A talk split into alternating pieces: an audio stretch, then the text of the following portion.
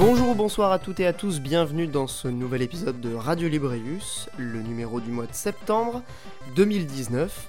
Alors aujourd'hui, je suis évidemment en compagnie de mes deux acolytes qui forment la team historique. Sans surprise, j'accueille avec grand plaisir Mickaël. Bonsoir Mickaël. Bonsoir, c'est la rentrée. Eh oui. Oui, c'est la rentrée, c'est vrai. C'est le fun, c'est la joie. Ça se passe bien ta rentrée, Mickaël ? Alors ça se passe bien, Nantes est bondée, il y a des bouchons partout, les gens sont de mauvaise humeur, mais les travaux ont cessé, et ça c'est cool. Ah oui, donc là on sera pas dérangé par des bruits parasites. Normalement ta bande-son sera nickel. Bon, j'irai pas jusque là, mais ce sera peut-être un peu mieux que la dernière fois. Ok, super. Et bien sûr, je suis mal poli, on a oublié d'accueillir ce cher Monique Duterteur qui est également avec nous. Bonsoir Monique. Salut. Alors Monique, comment se passe cette rentrée ? Ça va, tranquille, j'expérimente. J'embraye tout de suite là, avec la petite actu perso.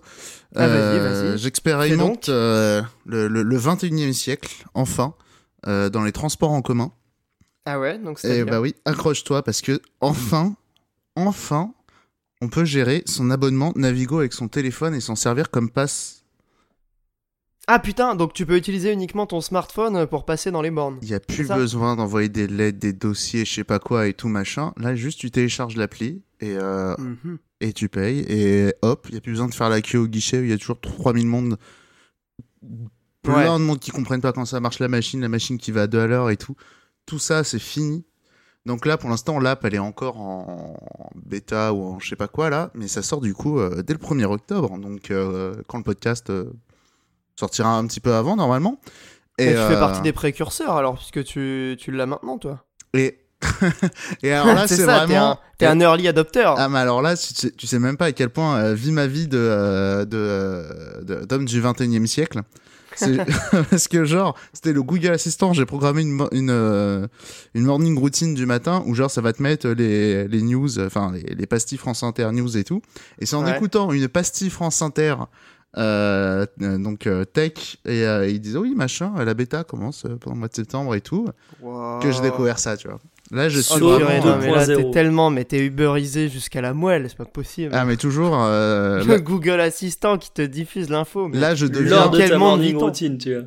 Non mais là je deviens vraiment un citoyen agile jusqu'au bout parce que j'ai aussi téléchargé Google Pay qui non seulement tu peux tirer ton téléphone comme une carte bleue avec certaines banques. Mais en plus, ça sert aussi pour les cartes de fidélité, c'est extraordinaire. Alors, tu peux payer partout là-bas ou avec ça ou c'est accepté par assez peu de commerces ? Eh ben, écoute, j'ai une merde avec ma carte N26, donc j'ai pas pu encore tester de payer avec, mais faudra voir parce que c'est très compliqué le fonctionnement du NFC en fait. Et surtout, c'est un truc que je vois pas du tout moi. Enfin, je sais pas si vous avez l'habitude de voir des gens payer avec ça, mais non, mais le NFC, c'est ça. Je trouve ça fait un peu un bide. Hein. Enfin, j'ai pas énormément de contacts. C'est parce qu'en fait, il y a plein de normes et tout. Genre par exemple, pour l'application Navigo là, par exemple, faut vraiment se renseigner si votre carte SIM est compatible, si votre téléphone est compatible, parce qu'en fait, tous les appareils NFC qu'il y a genre dans les bus et dans les métros et tout, c'est des vieux machins. Et ça fonctionne vraiment pas avec tous les appareils et c'est un bazar pas possible. Et du coup, pareil pour les TPE, pour sortir son téléphone comme une carte bleue, je crois que c'est un peu compliqué aussi. Alors que c'est le genre de truc où tu peux pas te permettre de te prendre un moment de solitude en mode « ça marche pas, j'ai pas pris ma carte avec moi ». Quoi. Non, mais tu vois, genre au lieu d'avoir ta carte, de l'espèce et ton téléphone, dans l'idée, tu vois, ton téléphone et ton espèce. Ouais, oui, après je t'avoue que j'ai jamais d'espèces et j'ai toujours ma carte moi perso mais... Bah moi je t'avoue qu'il y a encore des commerces qui disent ah non désolé je prends pas la carte hein, mais bon. C'est que t'es dans des commerces qui font payer au black en région parisienne ça non ? Pas forcément mais je suis d'accord qu'il y a vraiment plus aucune raison de refuser la carte mais bon. Bah les épiceries quoi, enfin il y a que là où perso j'ai rencontré des difficultés à payer en carte. Souvent c'est les épiceries de nuit où tu vas acheter après 22h. Ouais ou mec zone touristique. Ah, ouais voilà. Parce que les épiceries de nuit c'est normal parce que genre par exemple à Paris t'as pas le droit de vendre d'alcool fermé après 22h. Ouais donc c'est partout pareil. Donc hein, ça c'est normal. C'est la même. Là, donc ça dépend des villes. Trafiquent un peu le système en mettant un système de... Ça dépend des villes ça attention. Je suis pas certain qu'il y ait des villes où il n'y ait pas de réglementation là-dessus. Et bah, Oui, mais ça, c'est que c'est pas forcément la même. Genre, souvenez-vous, oui, quand on était à Rennes pour le Stunfest, dès 20h, dès 20h, c'était fini, la vente d'alcool. Ouais. Oui, ça change. Bah, à Lille, à un moment donné, quand il y a eu l'état d'urgence, c'était 20h aussi, voire même 19h de mémoire. Donc, ça peut évoluer en fonction des contextes aussi. Je pense que là, maintenant, c'est 22h, mais ça a été 20h, 19h, ça se modifie avec le temps, quoi. Mais toujours est-il que j'ai l'impression que ce podcast est en train d'être parasité par tout un ensemble de concepts de flexibilité, n'est-ce pas ? D'agilité, on dit en français. C'est très bizarre. Ouais. Mais d'ailleurs, c'est marrant parce que tu parles de ça. Je critique, mais en même temps, je suis également un peu parasité, voire complètement parasité sur certains points. Et donc... J'en viens à mon actu sur le collector d'Astral Chain, qui est donc sorti le 30 août. J'avais commandé, bien évidemment, plusieurs semaines avant. J'avais sécurisé la précommande, tout ça, j'étais content. Parce que, évidemment, un collector, ça se trouve pas forcément dans des quantités illimitées. Donc là, celui-là était plutôt recherché, donc j'étais content de l'avoir trouvé, surtout à un prix correct. Donc sur Amazon, voilà, je n'ai pas de honte à le dire.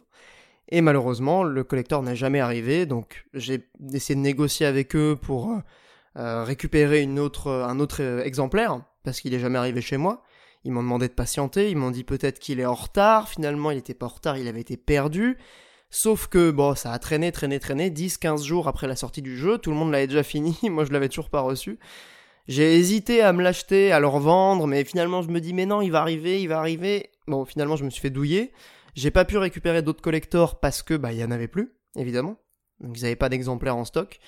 Et heureusement, j'ai un petit follower sur Twitter qui m'a indiqué qu'il y avait 2 exemplaires chez lui, qu'il avait fait trop de précommandes. Donc j'ai pu récupérer un collector parce que il est pas forcément exceptionnel, mais je trouve que la petite plaque est assez sympa. Donc ça décore pas mal l'appart et puis et l'artbook surtout, non ? L'artbook est cool. En fait, l'artbook, malheureusement, il est pas en papier rigide. Tu sais, il n'y a pas une belle couverture. Mais ce qu'il y a à l'intérieur est assez cool. T'as vraiment toutes les étapes du process de dessin. C'est du vrai papier ou c'est du papier de tes morts comme Persona 5 ? Non, c'est du vrai beau papier. La différence avec Persona 5... Donc Persona 5, déjà, il était tout petit. Là, il est vraiment... il est gros, tu vois. Ça fait un c'est 200 pages, je crois. Assez épais. De quoi ? C'est 200 pages, je crois. Ouais, à peu près 200 pages. Mais en fait, ce qui est cool, c'est que t'as vraiment des trucs que tu trouves pas sur Internet. Ce qui n'était pas le cas avec Persona 5 et même, enfin, Persona 5, je trouve que la collector était assez décevante. Ouais, mais elle était pas chère. Elle était pas chère. J'avais dû l'avoir à 70€, tu vois, quasiment. Oui, c'est le prix du jeu. Donc ouais. Mais d'ailleurs, c'est intéressant parce que ces histoires de collector, moi, ça fait pas si longtemps que ça que je m'y intéresse. C'est un peu malheureusement une déviance, j'admets ce comportement qui n'est pas forcément ultra louable, mais bon, que voulez-vous, il faut bien se faire des petits plaisirs de temps en temps.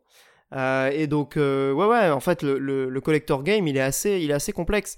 Je me suis rendu compte là avec Astral Chain et Link's Awakening, donc j'ai pas pris la collector de Link's Awakening trop chère, mais et qui avait des et qui était pas très jolie, hein. Ouais, elle était pas ouf. C'est vraiment juste parce que c'est Zelda, hein. Ouais, non mais voilà, et je me suis dit, attends, la collector elle est à 90€, le jeu il est à 45€, faut pas déconner non plus, il y a juste un artbook et un steelbook de merde. Ouais, le steelbook est dégueulasse, hein. En plus, le steelbook est dégueulasse. Enfin, je trouve, il y a plein de gens qui disent, oh c'est magnifique, c'est une Game Boy. Bah ouais, mais attends, enfin ça n'a aucun intérêt, dans ce cas-là tu mets une vraie Game Boy si tu veux faire une décoration avec ça, quoi. Ouais, je suis assez d'accord. Mais bref, toujours est-il que ça m'a permis de me rendre compte aussi qu'il y avait vraiment tout un marché souterrain, n'est-ce pas ? Des personnes qui commandent 10 collectors et qui revendent après. Mais il y a du truand quand même là-dedans. Les clientes. Oui, non, mais après, il y a des clients honnêtes, tu vois. Moi, celui qui m'a revendu son collector, il me l'a revendu au prix d'achat, il m'a filé la facture et tout. Ce qui m'a posé problème dans ce milieu, quand je m'en suis un petit peu approché, c'est les spéculateurs, tu vois. Et j'ai du mal avec ça quand même, les gens qui vont t'acheter 10 exemplaires et les revendre 1,5 fois plus cher, tu vois, c'est... Waouh, c'est business is business, tu vois, mais bon, dans un milieu comme ça, je trouve ça pas cool. Dans un milieu de passion. Voilà, la passion, on mélange pas les pépettes et la passion. Sinon, à part ça, rien de bien fou. Là, je travaille sur la vidéo de Nier Automata. Comme dans le podcast précédent. Voilà, un comme sur le podcast précédent. Mais bon, c'est plus compliqué que ce que j'imaginais. Tandis que Carole vient de rentrer à l'instant à l'appart.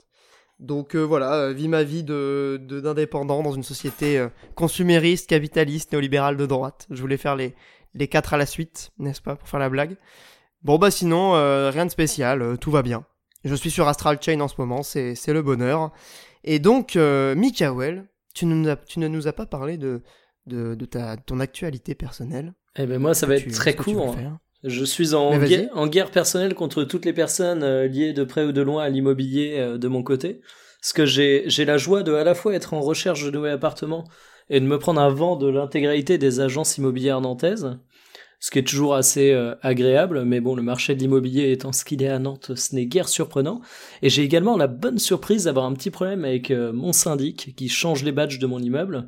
Ils en ont deux. Alors pour la petite histoire, ils en ont donné un à mon propriétaire qui part en vacances pendant un mois à l'étranger, et ils ont perdu le second badge, en sachant que le changement de badge de mon immeuble va intervenir demain, et ils ont vraiment perdu le badge, donc il va falloir que je me renseigne, que je gueule, ce que j'ai déjà un peu fait, mais j'ai quand même envie de saluer cette belle équipe de champions, grâce à qui je vais probablement me retrouver comme un gros clodo à attendre quelques minutes à chaque fois devant mon immeuble, que quelqu'un rentre en même temps que moi. Heureusement, j'ai la chance d'habiter dans un très grand immeuble, mais je t'avoue que du coup, cette petite péripétie du syndic, plus les gros vents accumulés auprès des agences immobilières, ça me fout un peu la haine. Donc désolé si parmi les auditeurs, il y a des gens bien, car je sais qu'il y a des gens bien qui travaillent là-dedans, j'ai des amis qui font ce métier, je ne doute pas qu'il y en a qui font ça consciencieusement, mais bordel, aujourd'hui, rechercher un appart, pour beaucoup de gens, j'ai l'impression que c'est un beau chemin du combattant, quoi. Ouais, non, mais surtout dans les grandes villes. Hein. Et d'ailleurs, je me souviens, dans le podcast précédent, tu nous avais déjà parlé un peu de ce bordel. Donc ça traîne, j'ai l'impression que ça n'avance pas des masses non plus. Ça n'avance pas des masses, effectivement. Ouais, c'est ça. Mais oui, non, c'est galère.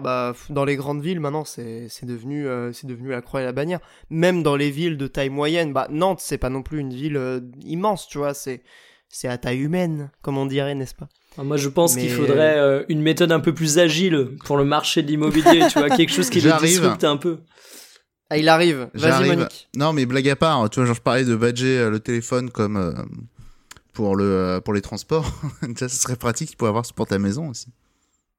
Bah ouais, non, mais à terme, de toute façon... Comme ça, quand t'as des amis qui arrivent, toi, tu envoies l'autorisation juste pour une fois. Tu vois, alors justement, mec, anecdote à la con, sachez-le, j'ai bossé dans une boîte qui fait des portes d'entrée. Et ils avaient un partenariat avec une marque qui fait des serrures connectées. Et il y avait notamment le déverrouillage avec les smartphones, etc. Sache que, alors j'ai pas suivi l'affaire parce que c'était pas non plus un truc qui me passionnait de ouf, mais il y a encore de ça 3-4 ans, c'était une merde incroyable les serrures connectées. C'était vraiment tout pourri, quoi. Il y avait énormément de problèmes. Alors oui, mais si le problème c'est juste quelqu'un qui rentre chez toi, alors certes quand t'es chez toi c'est compliqué, mais pour les cambriolages, tu vois, genre, je sais pas, mais genre, l'assurance de mon appart, je crois que je suis assuré pour 20 000 euros de vol dans mon appart. Alors, je vous le dis tout de suite, il n'y a pas 20 000 euros dans mon appart. C'est ce que j'allais te dire. Mais... genre, attends, mais... juste le buste en marbre à l'entrée, il vaut 3 fois ce prix, quoi. Alors... et tes exemplaires de jeunesse en version d'origine et tout, là, ça vaut bien une fortune, tout ça. Genre, vraiment, j'avais fait vite fait une estimation un jour de ma collection, donc il n'y a pas grand-chose, ça vaut pas le coup de cambrioler chez moi. Non, mais d'un autre côté, si on cambriole, je me dis, franchement, so what? Parce que dans l'idée, tu sais, que tout ce que t'achètes en ligne et ce que tes amis achètent en ligne et tout machin, tu peux carrément genre dire mais attendez, il y avait tout ça chez moi et taper les 20 000 euros, tu vois. Ah mec, après c'est-à-dire... tu dois négocier avec ton assurance. Enfin, je suis peut-être un peu manichéen là-dessus, mais moi j'ai toujours l'image de quand je m'adresse à mon assurance, c'est pas moi qui va la baiser, tu vois. Bah non, mais c'est juste voilà, tout ça c'était chez moi, voilà les factures, ils sont plus là. Ils vont te dire quoi l'assurance? Ouais, pas faux. Et comment tu justifies le fait que t'as une carte Pokémon qui vaut 1500 balles, par exemple? Je n'ai pas de carte Pokémon, mais j'ai un pote qui collectionne les cartes Magic. Et pour le coup, tu dis, j'en avais des cartes Pokémon, mais je n'en ai plus. Ouais, mais comment tu justifies la valeur d'une carte? Ah, mais tu prends les factures. Ouais, mais t'as pas forcément de facture, tu vois, t'as peut-être acheté une carte dans un paquet aléatoire et non, tu as... C'est pour ça que, c'est vrai que je précise, il faut les factures des trucs. Ouais, il faudrait faire un podcast Radio Librius spécial assureur. Je pense que ce serait très très fun. Alors, il faut lancer un nouveau podcast. Alors en vrai, il y a des histoires de décotes et tout machin, mais pour certains trucs, je pense pas qu'ils se fient à des cotes. Genre par exemple, une PS4, ils vont te rembourser le prix où tu l'as acheté logiquement. À ce point, ils vont rembourser sans décote, mais il me semble qu'il y a quand même des... En fonction du temps, tu sais, genre si tu l'as acheté il y a 3 ans, et on applique un tarif dégressif de remboursement. Alors c'est possible, mais dans l'idée, en tout cas, en vrai, tu te fais cambrioler quand, comme moi, t'as un contrat un peu carotte, quoi. Dans l'idée où tu payes, t'assures beaucoup plus que ce que t'as. Mais après, c'est normal, parce qu'en vrai, les appartements, c'est rarement cambriolé aussi. Ouais, surtout quand t'es à l'étage. Ah, exactement. En ville, tu te fais cambrioler quand t'es au rez-de-chaussée, mais après... quand t'as une serrure connectée, je suis pas sûr que, de toute façon, tu... Non, en vrai... Son assurance, elle rembourse beaucoup. Hein, mec, c'est sécure, hein. C'est juste que c'est vraiment la merde. Déjà, un petit truc tout con, les modèles que j'avais vus, ça mettait... Alors, j'ai plus le temps, mais c'était un truc genre 3-4 secondes à s'ouvrir, peut-être un peu plus... Mais en fait, quand tu le dis comme ça, ça fait rien, mais quand tu le voyais fonctionner dans les faits, tu te disais, putain, il suffit que je rentre 10 fois chez moi en une semaine, ça me fait péter un câble et j'ouvre la porte à coups de pied, quoi. Après, je suis pas un mec particulièrement patient, c'est peut-être pour ça. Ouais. Mais enfin, tu moi, vois, je t'avoue que vu l'état de ma serrure, je mets plus que 3-4 secondes à la fermer et l'ouvrir. Hein. Ouais, c'est peut-être des problèmes d'alcool aussi, tu vois. Tu cherches la serrure comme ça en tremblant un peu, t'as des égratignures partout autour. Mais... Alors non, c'est juste que je l'ai pas graissé et j'avoue que j'ai un spray de WD-40. J'aurais juste à faire un spray et gagner beaucoup de qualité de vie, mais je le fais pas. Ouais, bah, why not? Là, c'est vraiment, Allez, on va chez Monique. Genre, j'ai un problème, j'ai une solution, tu vois, mais je veux pas le faire. Non, mais ça, c'est ce qu'on appelle la flemme. Il n'y a pas de débat. Bah après, on parle d'un coup de spray, tu vois. Ouais, en plus. Un coup de dégrippant. Mais... Ouais, mais tu vois, on parlait... Alors, je vais raccrocher aux jeux vidéo. On parlait sur Twitter, Monique, de la nouvelle Switch. Ouais. Avec les éventuels problèmes de Joy-Con. Et tu disais, bah, effectivement, juste avant que ta garantie à lâche, pour être sûr que tu te fais pas baiser à la fin de la garantie, tu le renvoies en prétextant un problème X ou Y, tu te le fais remplacer. La flemme, mec. Ouais, mais comme ça, bah, t'as un modèle encore plus récent. Ah non, mais t'as raison, hein. Je sais que c'est la bonne solution, mais putain, qu'est-ce que j'ai à la Moi, Fnac. Je suis juste allé à la Fnac, tu vois, ça. Oui, voilà, parce que je faisais une passe à pierre, parce que c'est ce qu'il a fait, tu vois. Bah, moi, j'ai fait ça parce que, bon, il y avait des soucis qui étaient pas forcément, c'était pas non plus impossible d'utiliser la console, ouais. Mais disons qu'il y avait des problèmes de Joy-Con, il y avait un problème de je sais pas, de batterie qui commençait à vraiment plus du cul. Les classiques problèmes de Joy-Con. Et d'ailleurs, j'en profite pour rappeler qu'on est dans un podcast jeux vidéo, évidemment, mais surtout, la nouvelle Switch Lite, qui est sortie il y a 3 jours maintenant, elle a aussi des problèmes de Joy-Con, alors qu'il n'y a pas de Joy-Con. Alors, c'est des problèmes de stick. De stick, c'est des problèmes de stick plutôt que Joy-Con. Et, mais quand même. Pour m'être un peu renseigné et avoir un peu bricolé mes Joy-Con récemment, les problèmes de stick, en fait, c'est... alors. Il y a des vrais problèmes où le stick est baisé, mais t'as aussi juste le truc de la poussière où globalement faut soulever un caoutchouc et mettre un peu d'air, quoi. Ouais, mais ça, tu peux pas. C'est ce que je dis. Alors, certes, Nintendo, ils peuvent pas se défendre avec ça, je suis d'accord. Oui, mais encore une fois, à l'usage, tu vois, c'est faut quand même garder ça à l'esprit. C'est certes tous les matériels, ils peuvent être niqués. Celui-là, il est peut-être un peu moins fiable, mais il aussi. C'est des problèmes qui sont très faciles à réparer, hein. Moi, pareil, mes Joy-Con, je les ai démontés, j'ai changé les trucs qui déconnaient, c'est très facile. Mais alors, moi qui ai la mémoire... Attends une seconde, et même moi qui est vraiment pas du tout agile en électricité, hein. Tu regardes le tuto YouTube, ça dure 15 minutes, moi ça m'a pris 1h30. Hein. Ah, mais t'as pas envie Enfin, je pense que quand t'as acheté un produit à 200-300 €, t'as pas envie d'investir 1h30 dans du bidouillage. Alors, qui est compréhensible. Personne n'a envie de ça, mais c'est juste que quand t'es mis devant le fait accompli, au bout d'un moment, faut trouver des solutions, quoi. Et question, j'ai pas souvenir avoir vu particulièrement de problèmes de fiabilité à l'époque sur la Wii U, la Wii ou la 3DS. C'est ma mémoire qui me joue des tours ou... Non, mais après c'est normal, hein. Plus tu fais des trucs miniatures, plus tu fais des trucs complexes, et plus ça te change mais on est d'accord, hein. C'était pas une habitude de Nintendo d'avoir des problèmes de fiabilité sur ses consoles ou ses pads, quoi. Bah non, mais c'est parce qu'il y avait pas grand chose dans les consoles. Là, c'est juste que les Joy-Con, il y a plein de machins dedans. Ouais. Quand tu lances des technos qui sont éprouvés... Vraiment, un Joy-Con. Elle concentre tellement de trucs. Non, et même les Joy-Con. Honnêtement, le Joy-Con, tu l'ouvres, il y a 1 milliard de merde dedans, c'est incroyable. Bah ouais. Attends, ça fait détection de mouvement, il y a une caméra infrarouge, il y a un truc à l'intérieur de vibrations extrêmement précis. C'est hyper technologique. Pour Nintendo, qui est habitué du robuste, mais du simple, et c'est plutôt... la Switch, c'est quand même différent, quoi. Et c'est plutôt très bien conçu, genre tu sens qu'un peu qu'ils ont senti le truc pour les démonter. Parce que vraiment, à réparer, c'est assez simple, hein. Ouais, c'est bon. Après, je m'y penche, hein. Après, le seul truc qui est un peu chaud, c'est vraiment l'erreur de conception pour le démonter, c'est les vis qui fixent la plaque, c'est les seules vis qui sont pas aimantées. D'accord. Donc, un truc pas con, quoi. Donc forcément, moi, quand j'ai démonté mon Joy-Con, pourquoi j'ai mis 1h30 aussi, les vis les plus petites qui sont noires, forcément, elles ont valdingué dans mon appart. Donc... Ah putain. C'était la chasse aux vis. Mon Dieu. 2 fois. Ah, purée. Ouais, moi, je fais ça. Mon chat, il le repère en 2-2 et c'est bon, le machin, il finit emporté, quoi. Ouais. Ah ouais. Bah, tu mets un masque à ton chat avec un petit bout de scotch double face au bout, et comme ça, hop. Je suis sûr qu'il kifferait. Bah, après, ton chat, il sera défoncé, quoi. Mais... Est-ce que ça vous dirait pas de commencer à parler de jeux vidéo au sens strict du terme ? Allez. Parce que là, je vois qu'on attaque tout doucement par le bout de la Switch Lite. Bah, on était sur du lifestyle gaming, là. C'est vrai, lifestyle gaming. Des chats et on devrait renommer l'émission comme ça. Bon bah du coup on va passer aux chroniques jeux vidéo. Avant de passer à cette rubrique, je tiens à rappeler que l'émission est évidemment disponible sur toutes les plateformes de podcast, également sur Spotify, YouTube, et qu'elle est financée via Tipeee. Voilà, donc si vous avez l'habitude d'écouter sur YouTube et que c'est un petit peu contraignant parce que bah YouTube il n'y a pas la possibilité d'écouter sur le voyage par exemple en chemin, vous pouvez télécharger le podcast via une application dédiée. Comme est-ce qu'elle sera pas dispo sur Magellan? Pardon. Je sais pas si elle y est toujours, j'ai pas vérifié. Alors oui, parce que Magellan il vole tout, mais ouais. Tu sais, tu peux. Mais t'avais fait une remarque, non? T'avais pas fait une réclamation à un moment? Tout le monde fait des réclamations, ils en ont rien à foutre, et, ouais. Et après et des fois ils les enlèvent et ils les remettent après. Et pour l'écouter on the go sur YouTube, sinon il y a l'app YouTube payante. Hein. Ouais, mais on va pas payer 10€ par mois pour écouter Radio Librius alors que tu l'as gratuitement à côté, quoi. Oui, mais tu peux avoir ta musique et tout, machin. Oui, mais il y a Spotify. Enfin, moi perso, pour avoir testé le mois gratuit de YouTube Premium, je vois aucun intérêt à payer 10€ par mois pour ça.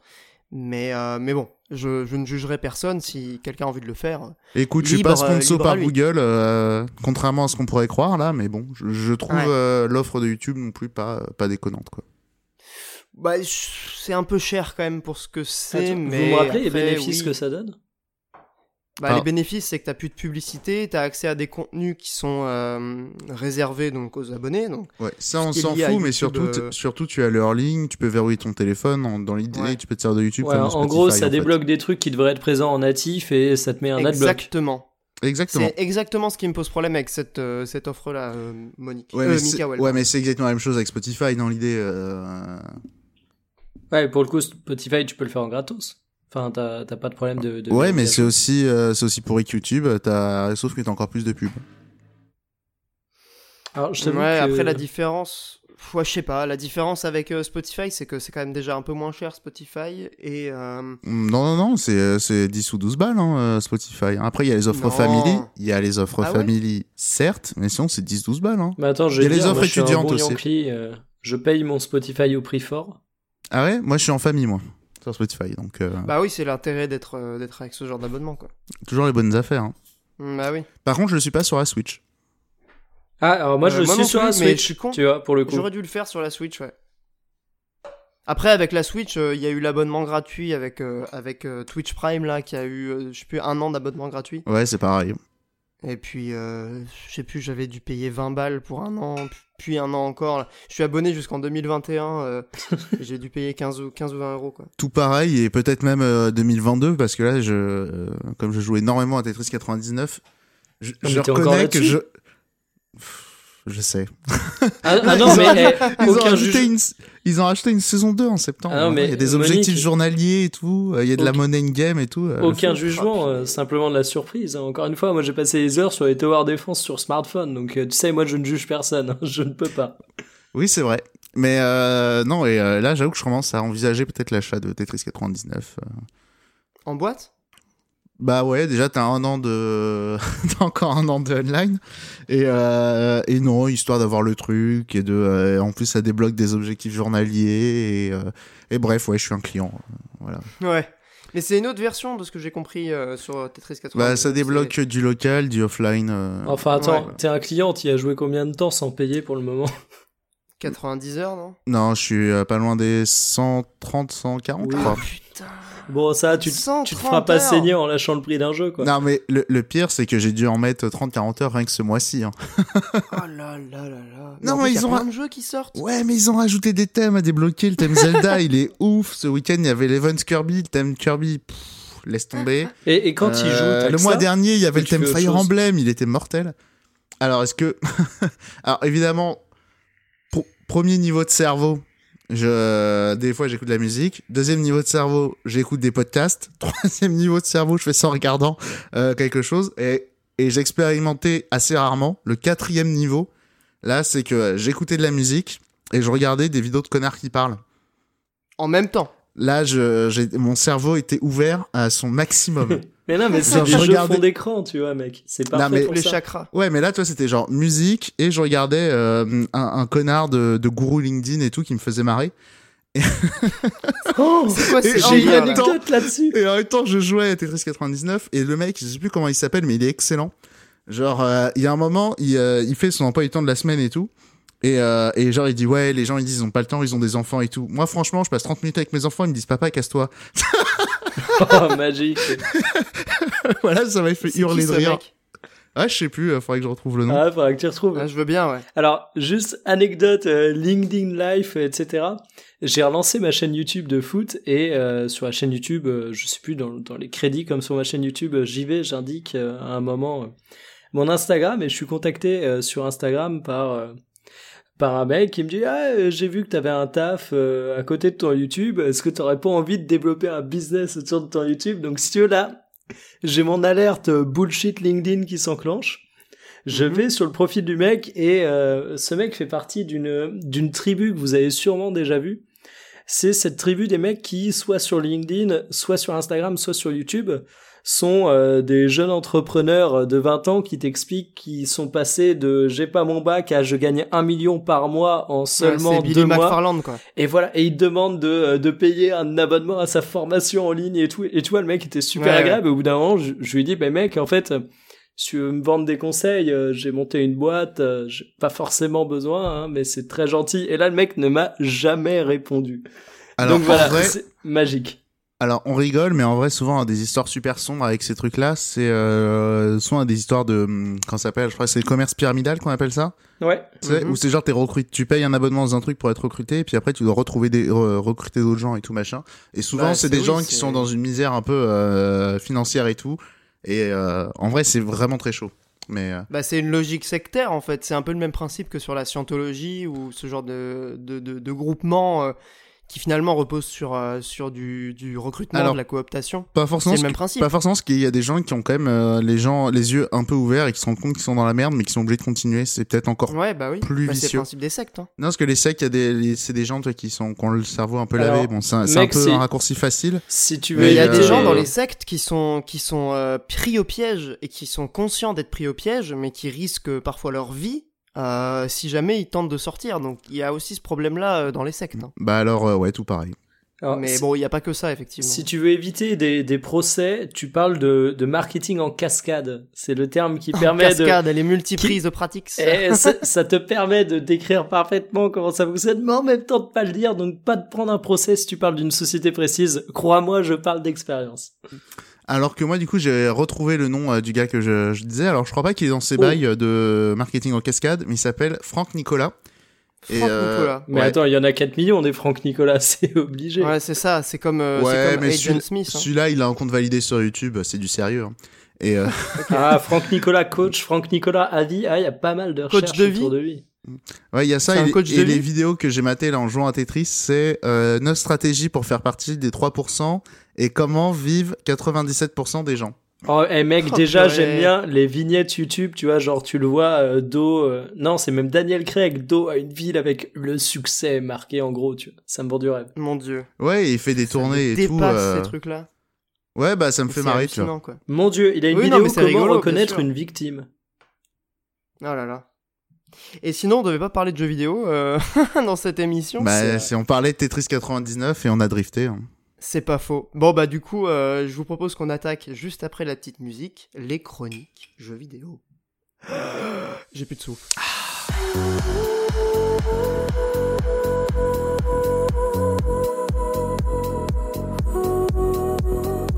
Obligé, un jour on lance un podcast de disruption, tu vois, de Startup Nation. Mais on, ça fera mais des étincelles. On va révolutionner le monde.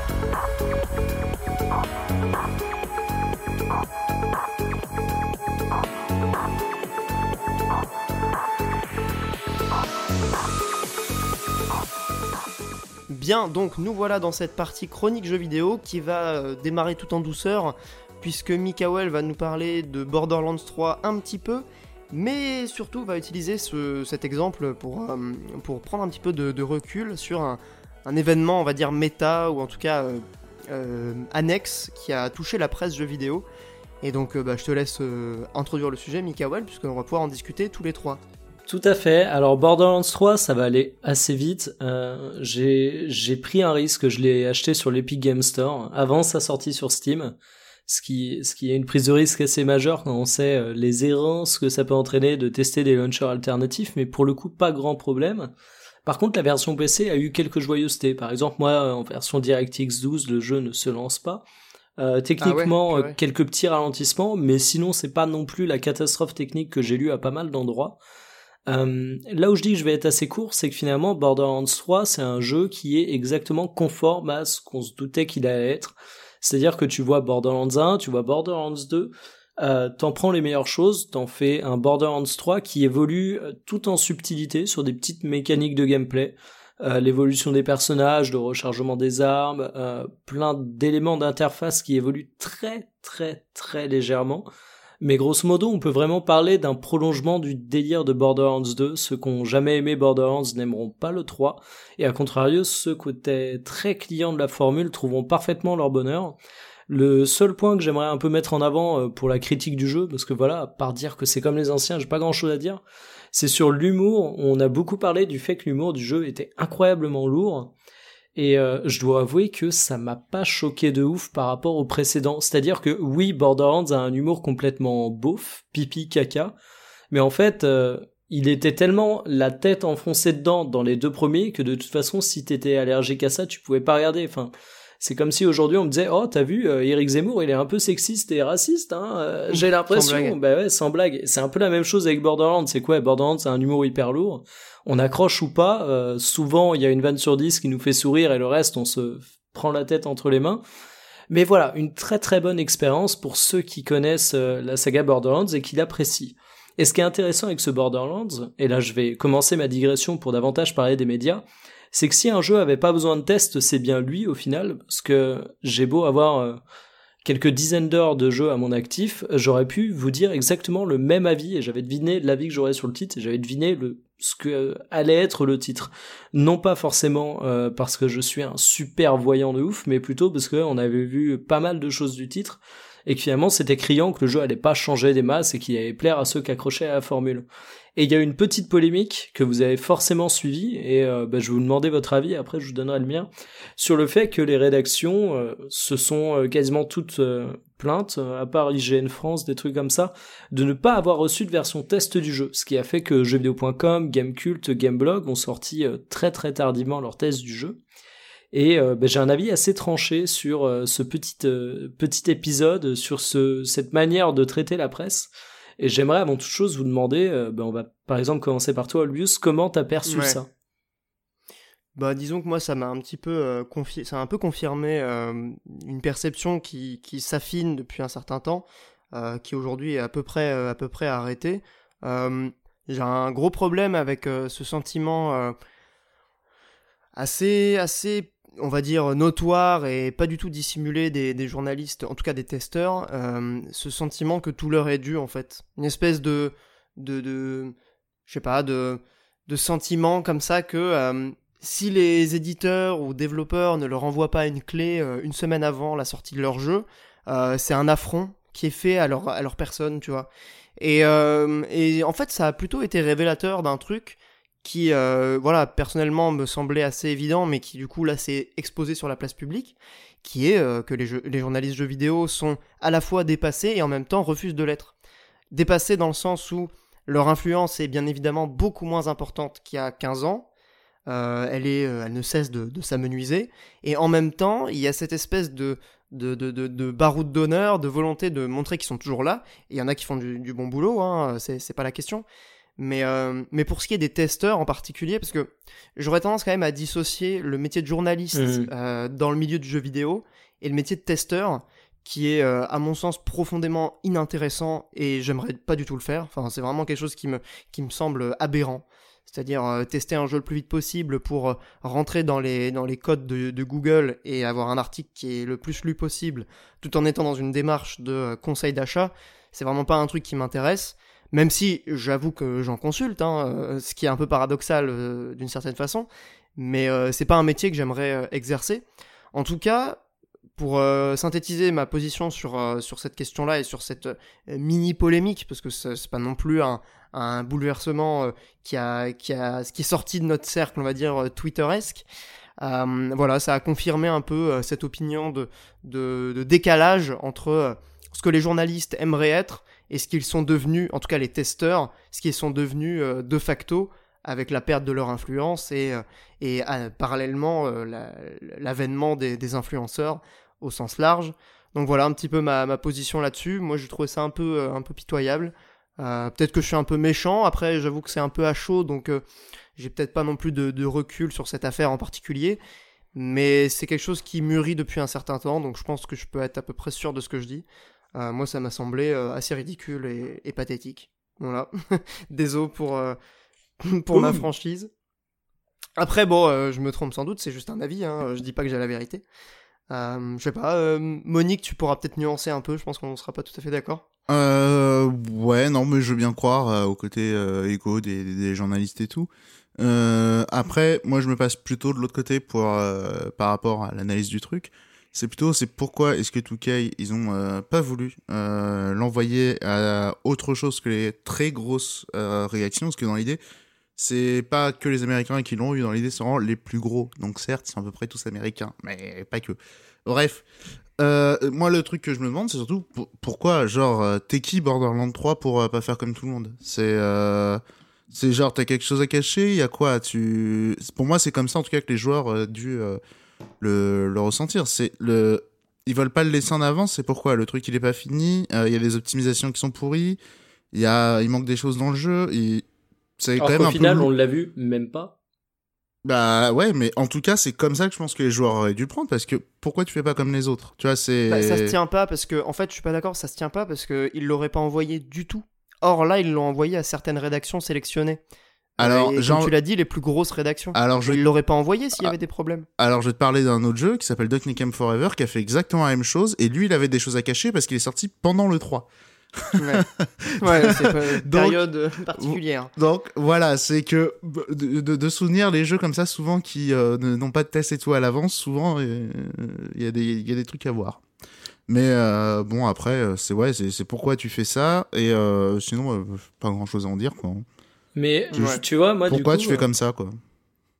En fait, alors, pour le coup, j'ai été vachement surpris de ta réaction, Olbus. Je t'attendais pas du tout sur ce terrain, mais je t'avoue que je joue ça. Après, il y a deux. On peut le voir du côté éditeur, effectivement, j'ai pas pris la question de. Ah ouais, non, mais au contraire, je trouve ça hyper intéressant, justement, parce que tu vois, moi, vraiment, j'avais le point de vue éditeur et je me suis dit un truc. Ouais.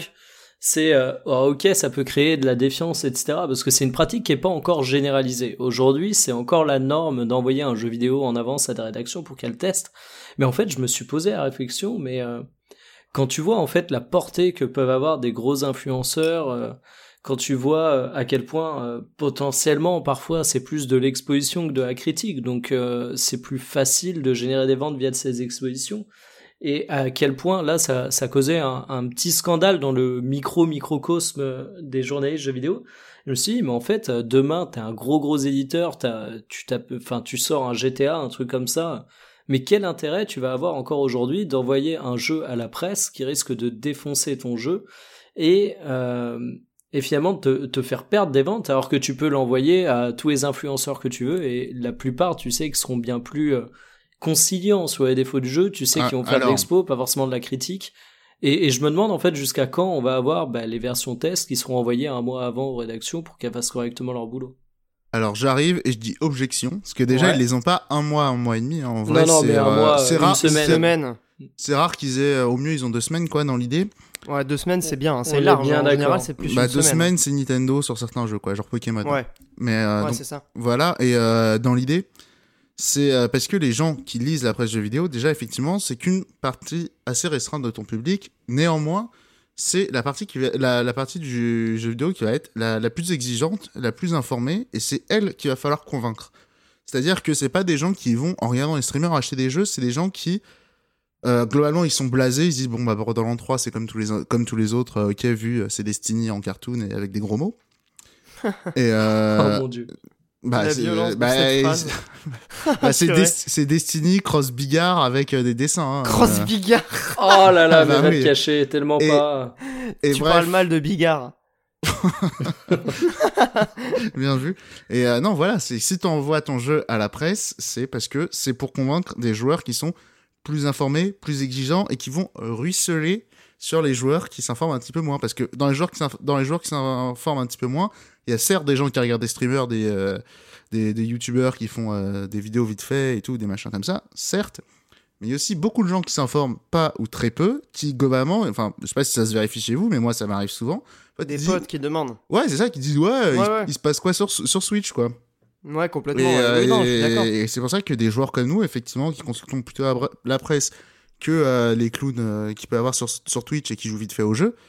C'est pour nous convaincre. Ouais, mais mec, pourquoi ça? C'est parce qu'on est une génération qui a grandi avec la presse. Mais tu vois, plus tard, quand tes réflexes, ce sera plus d'ailleurs. On est encore là. Bah oui, mais on est là. Mais c'est pour ça que les choses vont se faire. Et c'est nous qu'on a l'argent. Et c'est nous qu'on a l'argent. Mais les choses vont se faire petit à petit. Et je pense qu'aujourd'hui, le réflexe chez les jeunes, c'est plus forcément d'aller checker les tests absolument quand un jeu sort. Et je pense que les modes de consommation évoluent peu à peu. Et que la presse, en fait, c'est cet épiphénomène qui est sur un jeu dont finalement on s'en branle, parce que Borderlands, encore une fois, ceux qui adhèrent vont prendre le jeu et les autres s'en battent les couilles, mais je pense que c'est un truc qu'il va falloir s'habituer à voir arriver petit à petit, et je pense que dans, je sais pas, 10-15 ans, la situation de la presse pour tester les jeux et c'est entre guillemets privilège, je sais pas si on peut appeler ça privilège, parce que ça leur permet de faire leur métier. C'est un truc, en tant que joueur, je souhaite qu'ils continuent à pouvoir tester les jeux dans les bonnes conditions, vraiment, mais je suis pas sûr que ce soit un truc qui va continuer, et j'ai même envie de te dire, je suis même plutôt convaincu que ça va disparaître, en fait, que Borderlands, aujourd'hui, on en parle beaucoup, mais que peu à peu, c'est des cas qu'on va voir se reproduire. Alors j'ai envie de dire, encore une fois, objection, tu dis que les plus jeunes ne lisent pas les tests. Certes, mais est-ce que les tests, c'est pas juste devenu un truc de vieux? Et les jeunes, quand eux, ils vont vieillir, est-ce que eux, ils vont pas plutôt arrêter de regarder des streamers et qu'ils vont plutôt aussi basculer plutôt sur des tests? Ah, pour le coup, je ne pense pas. C'est compliqué d'estimer. Après, je pense que moi, je pense que quand ils auront, attends 2 secondes, je pense que quand ils auront peut-être moins de temps pour jouer et ils passeront peut-être moins de temps sur Twitch. Et ils basculeront vers des choses plus synthétiques. Alors, pour le coup, dans ces cas-là, ils s'en foutront peut-être d'avoir le test Ultra Day One. Donc t'auras pas les mêmes contraintes d'envoi une semaine avant, etc. Le profil de joueur dont tu parles, il est pas en mode putain, je veux absolument mon test une journée avant la sortie du jeu. Je suis pas sûr, parce que je pense que les Day Oneos, pareil, c'est des vieux, c'est des gens qui s'informent, qui attendent les jeux. Voilà, donc voilà, c'est des gens qui... mais c'est ça, c'est des gens qui peuvent Day One-er et surtout c'est des gens qui ils se préparent, ils disent telle date, il y a tel jeu et tout machin. Je pense les gens qui sont le plus soumis à l'actu, c'est plutôt les vieux plutôt que les jeunes. Ouais, mais en fait, je pense que l'actu, elle est juste traitée différemment, et que la presse est face à une perte d'influence, même par rapport à aux youtubeurs entre guillemets sérieux, parce que je parlais des streamers, etc., plus conciliants, mais t'as énormément d'autres médias qui se développent en dehors des canaux traditionnels de la presse et qui offrent un traitement critique du jeu vidéo. Et j'ai l'impression que ça se fait au détriment de la presse, vraiment, et que ça, c'en est un signe explicite. Je sais pas. Mais... Il y a un truc qui m'interroge quand même, c'est qu'est-ce qui expliquerait que des jeunes dont tu parles, Monique, qui aujourd'hui regarde des streamers ou des youtubeurs, qui ne consultent pas les tests de la presse spécialisée, à un moment donné, pour des raisons de temps, basculerait vers des sites spécialisés. Parce s'ils n'ont pas eu cette éducation-là, il n'y a aucune raison qu'ils le fassent. Si, tout simplement parce que c'est plus synthétique. Et non, mais s'ils n'ont pas l'éducation, ils connaissent peut-être même pas les sites, tu vois. Enfin, combien de gens qui jouent aux jeux vidéo ne connaissent même pas Gamecult ou jeux vidéo console ? C'est parce que quand ça s'appelle, au bout d'un moment, ils ont besoin d'informations, mais ils n'auront plus le temps de consulter les streamers, donc ils seront obligés de repartir sur un autre... les vidéos de Julien Chiez, puis c'est tout. Exactement. Ou sur les podcasts, ils iront sur des formats qu'ils connaissent, tu vois. Bah ouais, c'est ça, ils vont basculer sur des automatismes. Bah je pense pas qu'ils vont oui, mais je pense qu'ils même les vidéos des youtubeurs comme ça aussi, je pense que comment dire, il y a aussi je vais essayer de pas être méchant en fait. J'essaie de pas être méchant et trop insultant. Mais je pense aussi que au bout d'un moment aussi quand tu vieillis, tu recherches comment dire, tu acquiers quand même mine de rien une certaine masse de culture jeux vidéo. Et du coup, je pense que le test convient plus passer à un certain capital de culture jeux vidéo emmagasinée. Alors, vu la qualité moyenne des tests que je lis, honnêtement, je me permets quelques réserves. Parce que le niveau du test français sur les gros sites de jeux vidéo, alors, ça n'engage que moi, mais je le trouve pas incroyablement élevé. Et justement, cette exigence... J'ai du mal à concilier avec les tests tels qu'on les voit aujourd'hui. Hein. J'ai pas dû être très clair, hein. Je suis pas en train de dire que c'est de la grande littérature et qu'on est vieux on aime la littérature, pas du tout. Je te parle pas de la qualité littéraire, c'est... Hein. Je te parle même de la qualité d'analyse en fait. Mais oui, même de l'absorption du contenu en fait. Dans l'idée, c'est pas parce ça. Parce que quand tu as ce que je suis en train de te dire, c'est que c'est des fiches produits un petit peu moins froides et assez synthétique. Et je pense que c'est comme... synthétique, c'est pas forcément le cas parce que quand t'as une semaine pour tester des jeux qui font 100 heures, tu vois, enfin moi j'ai du mal avec cet esprit aussi. Mais quand t'as une semaine de délai, tu vois, de faire ça. Ouais, mais quand t'as une semaine pour tester un jeu qui fait 10 heures aussi, ça apporte aussi un autre regard et encore une fois peut-être plus synthétique, un petit peu plus global, un petit peu plus adapté à du guide d'achat que quelqu'un qui découvre un jeu en live. T'as aucun recul aussi. Bah, recul, en fait. Alors t'en as plus que sur Twitch. Ah bah bien sûr, mais évidemment. Mais là où la question, là où ça me pose problème, c'est que même sur des trucs qui font 10 heures, même des jeux comme Céleste ou quoi qui peuvent se finir vite, tu peux pas évaluer l'impact que ça va avoir parce que le jeu est pas sorti. Tu peux pas absorber de manière, on va dire avec un peu de recul, un peu de certes, mais tu peux dire de réflexion. Ouais, certes, mais tu peux dire combien de temps le jeu est dur, est-ce qu'il tourne bien. Est-ce que y a pas des gaffes techniques et tout ça? Je parle pas du tout de tout ce qu'il peut y avoir d'artistique et de trucs comme ça. Dans ce cas-là, Digital Foundry, ça convient largement, tu vois, des trucs comme ça, des trucs en vidéo qui testent la technique. Et surtout dans ce cas-là, moi je pense que les éditeurs produiront l'info. Ouais, juste 2 secondes. C'est parce que Digital Foundry, non, ça c'est pour les gens qui veulent dire à qui que c'est qui a la console la plus grosse. On s'en fout de ça. Non, c'est aussi pour voir si les jeux ils ont des problèmes de performance, comment ils tournent. Enfin. Oui, c'est pour savoir qui que c'est qui a la plus grosse. Alors ça peut être intéressant, attention. Mais ce que je te dis juste, c'est que genre par exemple, est-ce que ça fait mal au cœur de jouer à ça ? Est-ce que Non, mais ça c'est subjectif aussi. Enfin, tu peux pas. T'as des gens qui vomissent en faisant de la VR, d'autres pas du tout. Oui, mais non, il y a des raisons techniques qui expliquent pourquoi il y a des jeux qui font plus vomir que d'autres, ça je suis pas d'accord. Non, mais là genre, t'es sur un truc ultra précis quoi. Bah oui, mais dans les tests, il y a écrit des fois le jeu il fout la gerbe. Hein, ouais, je sais pas, ça dépend. Tu vois les tests de FPS type Fast FPS, il y a aucun test qui va mentionner ça. Typiquement, tu lis tous les tests de Doom, t'en as aucun qui va te dire le jeu il fout la gerbe. Pourtant, moi il me fout la gerbe. Je parle du premier, hein, je parle pas du remake, enfin du 2016 quoi. Oui, mais là tu parles du premier, si tu parles d'un jeu de 93, frère. Ouais. Effectivement, tu vas pas comparer un test aujourd'hui avec un test de 93. Non, mais il y a eu des trucs genre, je sais pas, même Gears of War, tu m'avais dit qu'il te foutait la gerbe. Tu lis les tests de Gears of War ou Gears maintenant, t'en as aucun qui mentionne ça. Oui, mais je te donne un exemple comme ça. Mais c'est surtout qu'en fait, dans Everdeck, par exemple, disait qu'il foutait la gerbe, quoi. Non, mais surtout qu'aujourd'hui, tu vas pas avoir besoin d'un test pour ça. On parle quand même du jeu vidéo qui se monte de plus en plus, où aujourd'hui, t'as quand même, pas pour tous les jeux, évidemment, pas pour Death Stranding, mais pour la plupart des jeux, t'en vois énormément avant la sortie, et j'ai envie de te dire, je te reprends l'exemple de Borderlands 3, hein, rien qu'avec le gameplay qu'ils ont fait sortir avant la sortie du jeu, t'es déjà capable de te faire un avis sur le jeu, et j'ai rien appris en lisant les tests. Mais c'est un truc de fou, en fait, tu regardes les vidéos de gameplay, tu lis le test, et tu fais... Ouais, ok, mec, j'aurais pu écrire la même chose en voyant les vidéos de gameplay, et je dis pas ça pour dire que le test. Oui, et alors, je dis pas ça pour dire que le testeur fait mal son taf, hein, mais juste pour dire en fait, dans le jeu vidéo, on est de plus en plus souvent généreux dans les informations qu'on fait sortir et que. Alors, je te rejoins, néanmoins. Ouais. Néanmoins, je pense que effectivement, tous les jeux ne se prêtent pas de la même manière à l'intérêt du test. Ça, je suis entièrement d'accord. De même qu'il y a des jeux, genre par exemple un Binding of Isaac, effectivement, il a peut-être plus explosé avec Twitch.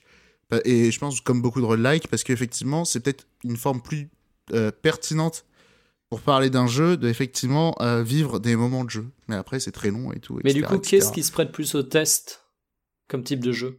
J'ai envie de te dire, par exemple, Link's Awakening, par exemple, qui, je pense, se prête peut-être un peu plus au test plutôt qu'à du Twitch. Le remake, là, qui est sorti récemment. Genre Gears 5, ça marche bien aussi. Hein. Ouais, mais c'est pas grave, c'est qu'en plus, Link's Awakening, dans l'idée, c'est qu'il y a quand même beaucoup de gens qui connaissent déjà le jeu, qui voient qu'il est joli, que c'est un Zelda que voilà, ils connaissent. Dans l'idée, c'est que tu peux, de manière assez synthétique, dire ça, ils ont changé, ça, machin. Alors certes, tu vas me dire, tu peux faire des vidéos, qu'est-ce qui a changé entre les remakes et l'original ? Certes. Alors là, t'es mais sur un cas hyper spécifique de remake. Alors oui, non, mais il y a plein de jeux comme ça qui se prêtent peut-être un peu plus à des tests qu'à des... je pense aussi à Astral Chain, par exemple. Ouais, bah oui, ça se prête bien. C'est clairement un jeu où c'est beaucoup... T'as vraiment une meilleure idée et beaucoup plus envie de jouer au jeu en lisant les tests qu'en regardant les vidéos et en regardant Twitch. Je suis assez d'accord, ouais. Mais à l'inverse, il y a aussi des exemples qui contredisent complètement ça. Et oui, c'est surtout qu'il y a des jeux qui se prêtent pas du tout. Il y a des jeux qui se prêtent pas du tout. Tous les jeux en early access qui vont changer souvent, comme Borderlands 3, j'en conviens. Ou des jeux qui sont ultra sur l'émotion, tu vois. Oui, je suis d'accord. Enfin, je dis ça. C'est encore une fois la différence qui en tout cas, à mon sens, sépare le produit de l'œuvre, enfin en tout cas qui dans le jeu vidéo est dans cette frontière un petit peu ténue et qui est pas toujours bien délimitée, bien claire, mais quand tu lis une critique cinématographique, tu lis pas du tout la même chose qu'un test de jeu vidéo. Et pourtant les deux sont considérés par certains comme de l'art, machin. Alors certes, mais moi en tout cas de mon point de vue, c'est que dans un jeu vidéo, il y a certes des choses artistiques, mais il y a aussi un produit et il y a aussi un logiciel. Oui. Mais d'où l'intérêt d'avoir des trucs comme digital. C'est normal d'avoir plusieurs manières de parler de jeux vidéo. Le cinéma, totalement. Très bien, tu fais des critiques, mais il n'y a que ça à faire. Le jeu vidéo, il y a plein de manières d'en parler. Mais le problème, c'est qu'aujourd'hui, j'ai l'impression qu'on parle beaucoup de jeux vidéo d'une manière qui est totalement remplaçable par des vidéos qui sont publiées avant, et je pense que ça va coûter très très cher à la presse. Bah, je pense plutôt que ça va se renouveler. Moi, au contraire, la manière de parler de jeux vidéo, parce qu'il y a plein de manières. Mais bien sûr, mais ça se renouvelle déjà. Mais le truc, c'est que les divas qui ont un certain nombre d'années d'un modèle qui est complètement à bout de souffle, qui viennent se plaindre parce qu'on a touché à leurs petits privilèges. Je serais pas aussi violent que toi sur ce propos. Hein, non, mais enfin, je mentionne personne parce que. Il y a plein de gens qui sont testeurs de jeux vidéo. Honnêtement, j'ai pas entendu personnellement, j'ai pas entendu tant que ça de ouin de la part des journalistes français. Ouais. Je mentionne personne parce qu'il y a pas de nom, mais c'est possible. Moi, j'ai surtout entendu des désolé les amis, on n'a pas le jeu. Voilà. C'était souvent en sous-texte, mais encore une fois, je vais pas citer de personne parce que ça se fait pas. Et puis et j'ai peut-être juste pas vu. Je reconnais. Voilà. Bon, sinon, c'était plutôt intéressant comme débat. J'espère que du coup, ça fera réagir dans les commentaires. Et Borderlands 3, ça t'a donné envie, Pierre ? Alors là, je n'ai pas du tout aimé les. En fait, non, mais sur le principe, j'ai rien contre la formule. J'aime bien Diablo, par exemple, tu vois. Destiny, ça m'a pas du tout plu. Borderlands 2, ça m'a pas du tout plu. Par contre, la comparaison avec Destiny, je ne la comprends pas. Hein. Je vous le dis honnêtement. Alors, vous allez me dire une liste d'éléments objectifs qui font que les deux jeux se ressemblent. Mais c'est les raisons. Diablo avec des pistolets dans l'espace. Ouais, mais en fait, tu kiffes pas du tout. Enfin, tu kiffes pas Borderlands parce que c'est Diablo avec des pistolets dans l'espace. Tu le kiffes pour d'autres raisons, tu vois. Bah, ça dépend qui. Enfin, je pense que ça dépend aussi de ton profil. Sur le papier, c'est la même chose. Ouais, mais si tu veux, les caractéristiques. C'est un délire d'expérience. Ouais, mais si tu veux, en fait, il y a beaucoup de délires de Borderlands que tu vas pas retrouver dans Destiny. Genre, c'est un jeu qui a énormément de références, bien plus que Destiny, qui tourne en dérision. C'est un jeu qui, surtout, pour moi, la grande qualité de Borderlands, c'est pas le loot en lui-même, c'est le loot couplé à leur système aléatoire à la con qui fait qu'en fait, tu as des armes qui ont un comportement complètement loufoque et qui ne se rapprochent d'absolument aucun autre jeu. Ah oui, c'est des armes générées aléatoirement, c'est ça ? Mais surtout, en fait, tu vas avoir différents types de tirs, différentes vitesses, différents modes, et en fait, tout ça mélangé, ça fait que parfois, tu as un comportement des armes qui est juste incroyablement mauvais, et ce qui fait que Borderlands est à la fois un RPG critiquable et un jeu de tir très critiquable. C'est pour ça que je comprends parfaitement qu'on puisse juger que c'est de la merde. Mais en même temps, ça fait que je trouve que ça, couplé au plaisir du loot, ça le met en perspective. Alors que tu vois, s'il n'y aurait pas eu ça et qu'il y aurait juste eu le plaisir du loot, bah, c'est ce qui fait que j'accroche par exemple à un Borderlands et pas à un Destiny. Tu veux dire que c'est plus fun que Destiny. Hein. Tu veux dire que c'est Destiny, cross Bigard, cross Octodad. Putain. Écoute, on mettra ça en titre de podcast, quoi. Bon, c'est pas nécessaire. Ce qui est intéressant aussi dans Borderlands, je pense, c'est la coopération. Et ça me permet de faire une transition toute trouvée pour Gears of War, enfin Gears 5, parce qu'on ne dit plus Gears of War. Parce qu'il y a aussi de la coop, en fait, dans Gears 5, qui est la raison principale pour laquelle j'ai téléchargé le jeu sur le Game Pass. Et il y a très très peu de jeux aujourd'hui qui sortent avec des modes écran splittés. Je me demande si Borderlands 3, là encore, je sais que le 2 l'avait. Il l'a, voilà. Oui. Donc ça en fait un argument quand même de poids pour un certain nombre de personnes. Attends, je seconde, il l'a sur console, est-ce qu'il l'a sur PC, Mickaël ? Alors sur PC, je sais pas. Parce que je t'avoue que moi, je sais qu'il l'a sur console, mais sur PC, je l'ai pas testé, je joue en ligne. Et il y a du crossplay aussi, vraie question. Donc pour le coup, c'est pareil, j'ai pas eu la problématique. Ok. Désolé. Parce que Gears 5, pour le coup, il a la version PC en split screen. Ça, c'est quand même assez cool. C'est vraiment très rare en plus. Donc, alors pousse.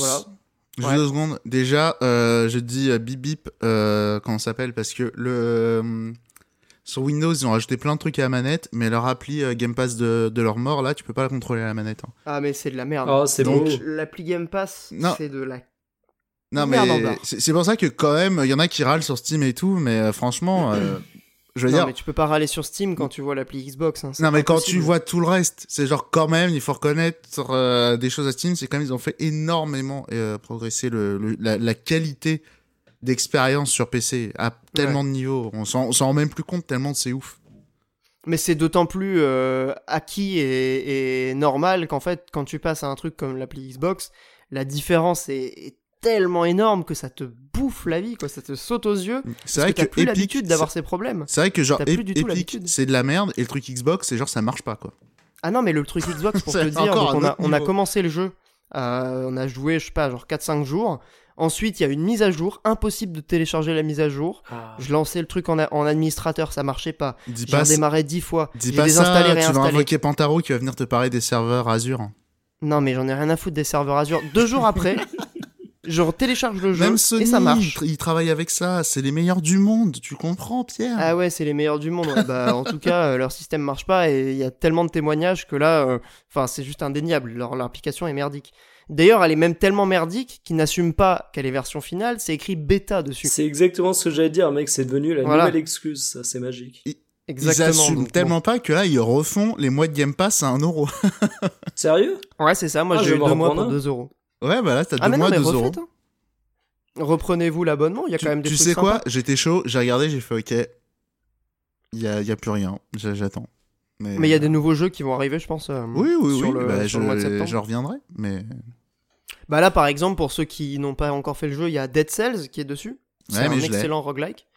Et Gear 5, honnêtement, bon, moi, c'est pas du tout ma cam, mais j'avoue que en coop, en passant toutes les cinématiques et tous les dialogues, bah c'est rigolo, voilà. Joueur agile. C'est un peu ça le délire. Enfin, en même temps, les scénarios de Gears, putain. Et même Gears 4, on en parlait lorsque Monique faisait son point Game Pass, mais moi... Ouais.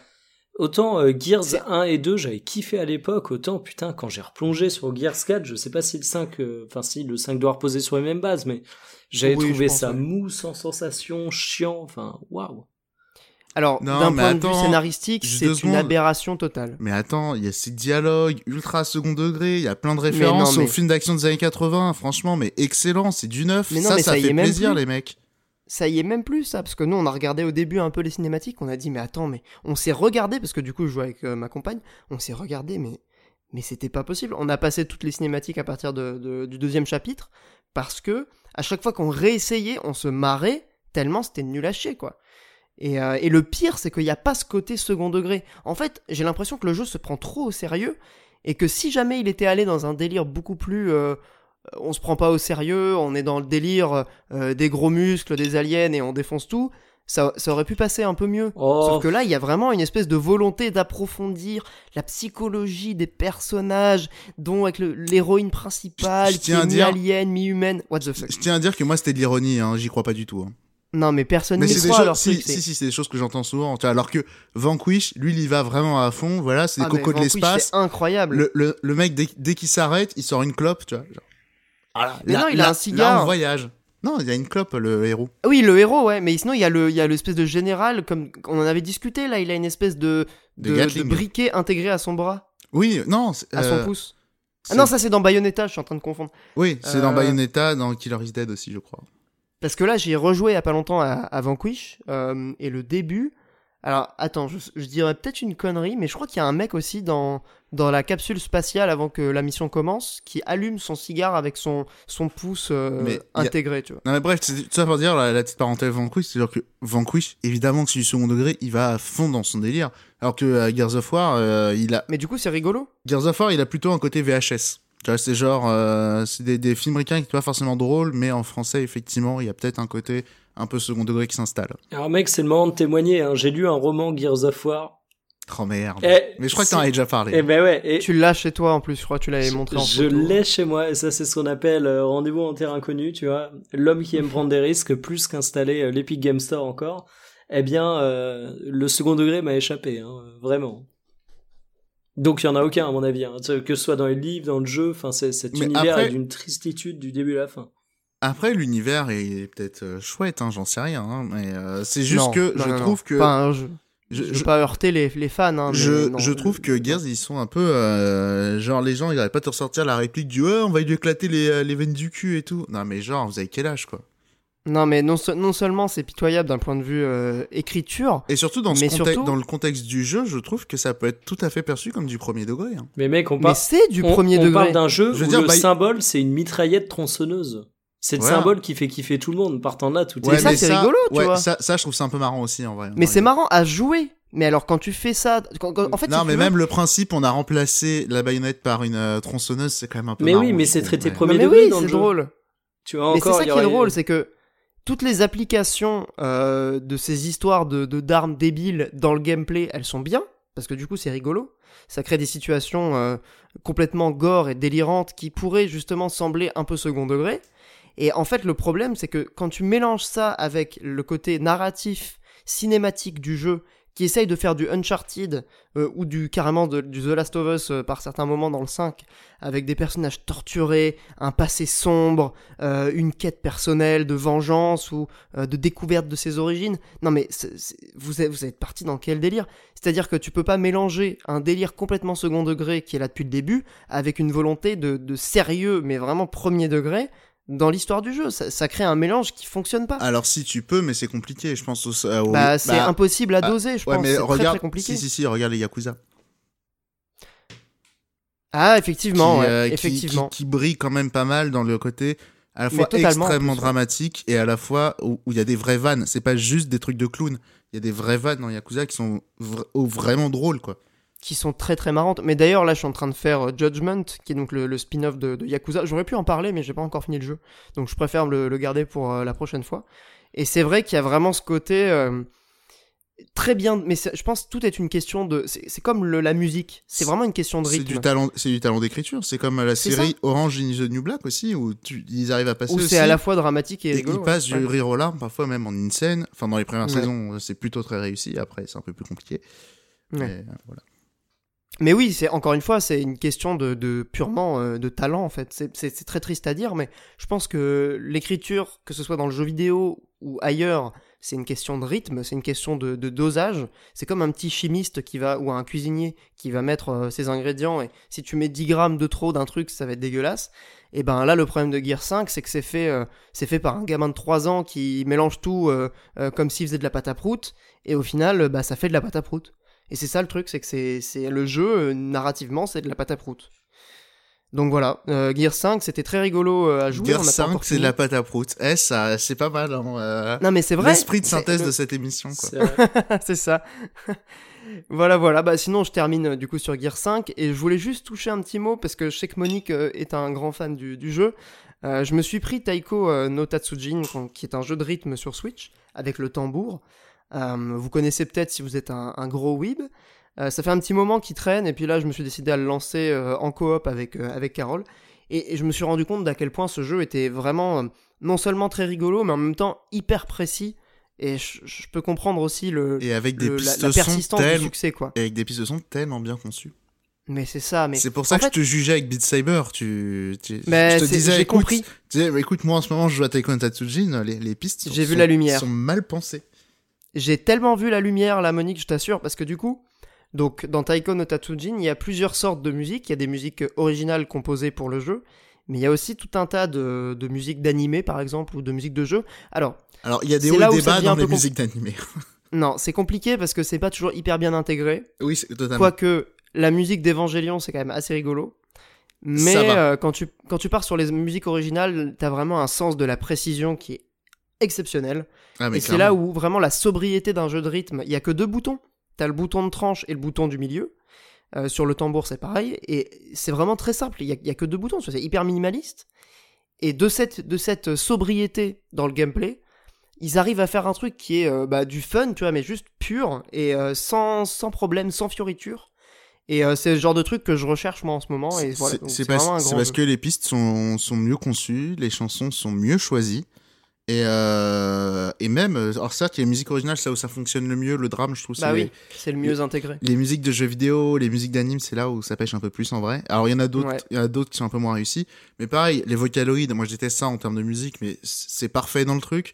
Les musiques de Toho, alors c'est devenu des mèmes et tout, mais ça fait, je sais pas s'ils sont dans le jeu de base, mais en tout cas. Si, ils y sont, ouais. Bah voilà, t'as des musiques enfin, c'est des musiques, elles sont parfaites pour les jeux de rythme. Tu les débloques. Ouais.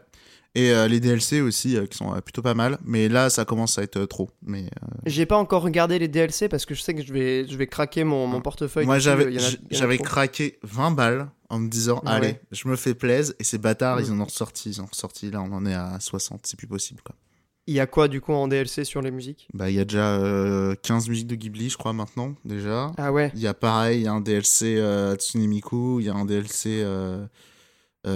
pareil, je crois qu'il y a encore du Toho. Il y a plein de trucs aussi qui ont l'air vraiment chouettes, mais ils ont fait du Fire Emblem ou ce genre de truc, ou non, mais je pense. Bah, qu'est-ce que à faire des musiques de Fire Emblem dans tes coins? Bah, je sais pas. Non, c'est vrai que c'est pas tellement le délire. Faut du boom boom de Kiku quand même, quoi. Oh, ah oui, non, mais complètement. Mais c'est tout l'intérêt du jeu. Hein. Non, alors que en vrai, ils font ça avec Smash. J'avoue que je suis dans la merde parce qu'il y a plein de musiques de Smash dans Taiko, ça serait n'importe quoi. Hein. Bah ouais, mais du coup je comprends pas le délire Ghibli, parce que enfin les musiques de Ghibli, il y a pas du tout de, y a pas, enfin le rythme est quand même secondaire, j'ai envie de dire. Alors elles sont pas comment ils font. Elles sont pas toujours très bien intégrées, mais il y en a des pas mal, je pense à celle de Kiki la petite sorcière, mine de rien, comme il y a pas mal d'accents dans la musique. Oui. Tu fais la mélodie en fait au lieu de faire la rythmique. Oui, c'est ça qui est intéressant, c'est que Taiko, point important, c'est que certes tu vas faire tu vas taper la percussion, mais pas que, surtout. Tu vas aussi taper la rythmique, mais tu vas aussi taper la mélodie, et ils arrivent toujours à faire des pistes assez intéressantes.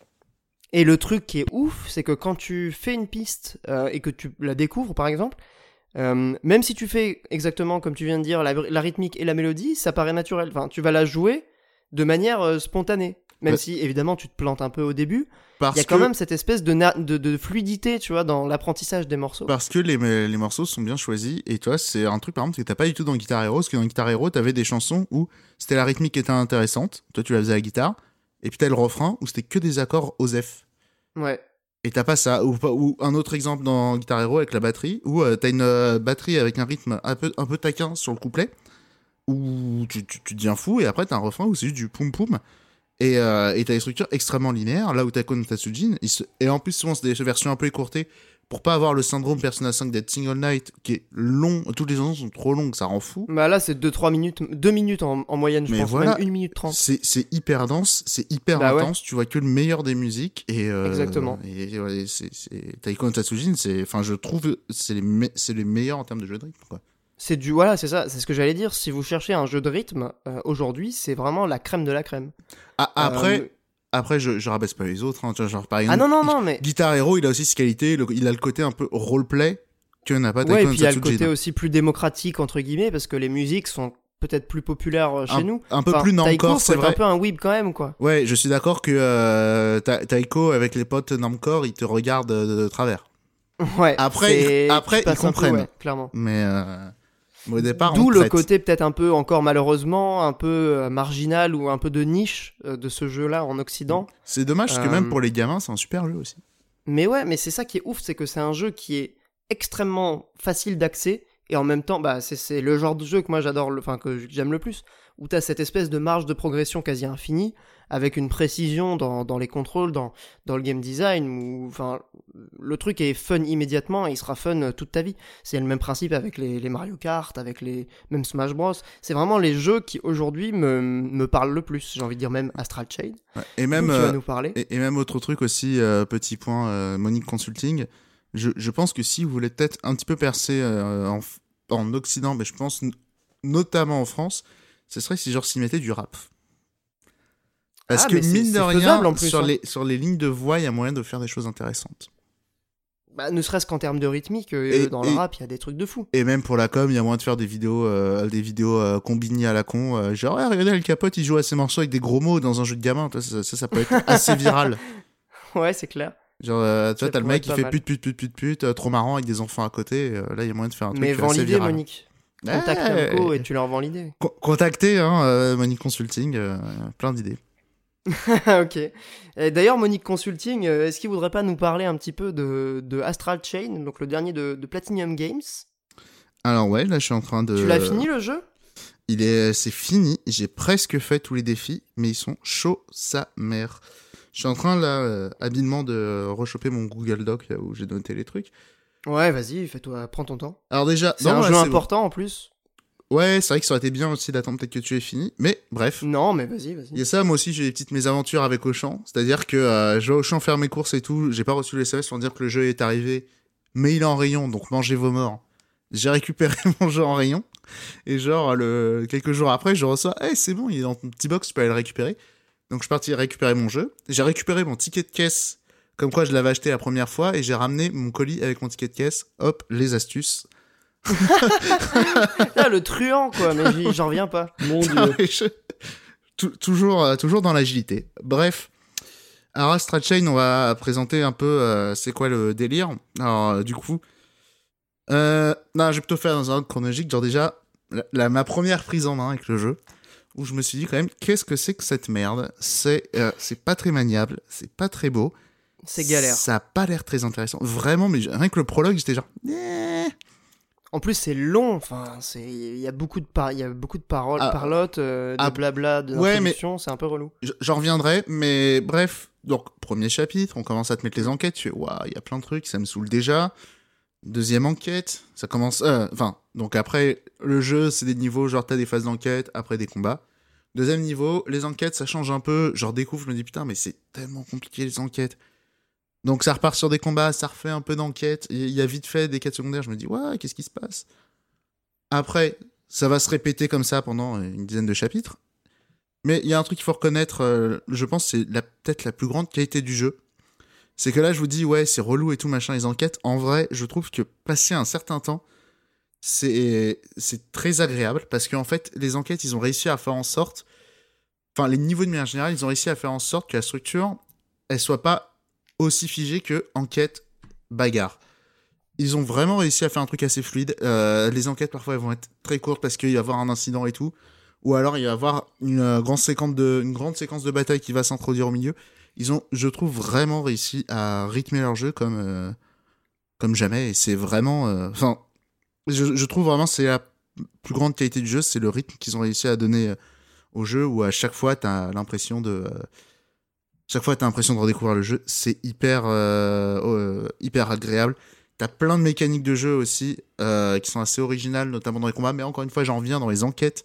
T'as plein de quêtes secondaires où tu vas faire des trucs un peu chelous, genre amadouer un chat en poussant une canette, des petites énigmes presque du Letton en croisant genre des témoignages. Tu te dis « Ah, mais c'est celui-là qui ment et tout. » Il y a... Excusez-moi. Voilà, bref. Il y a plein de trucs comme ça. Donc, ça, je disais que c'était de l'enquête puis des combats. C'est vrai qu'il y a un autre truc qui a fait rager beaucoup de gens, et je comprends. C'est aussi l'une des plus grosses fausses bonnes idées de jeu. C'est qu'ils ont mis des phases de plateforme Et les phases de plateforme dans les beat'em all, c'est genre, je pensais que c'était une notoriété publique que c'était de la merde. Bah, dans les Platinum surtout, hein. Mais dans tous, ils sont coutumiers du fait, hein. Ils sont coutumiers du fait. Je suis d'accord qu'ils sont multirécidivistes, et c'est pour ça, et c'est pour ça que Bayonetta 2 est meilleur que le premier, parce que c'est parce que déjà il y en a pas, et en plus il y a pas de game over quand tu tombes dans le trou.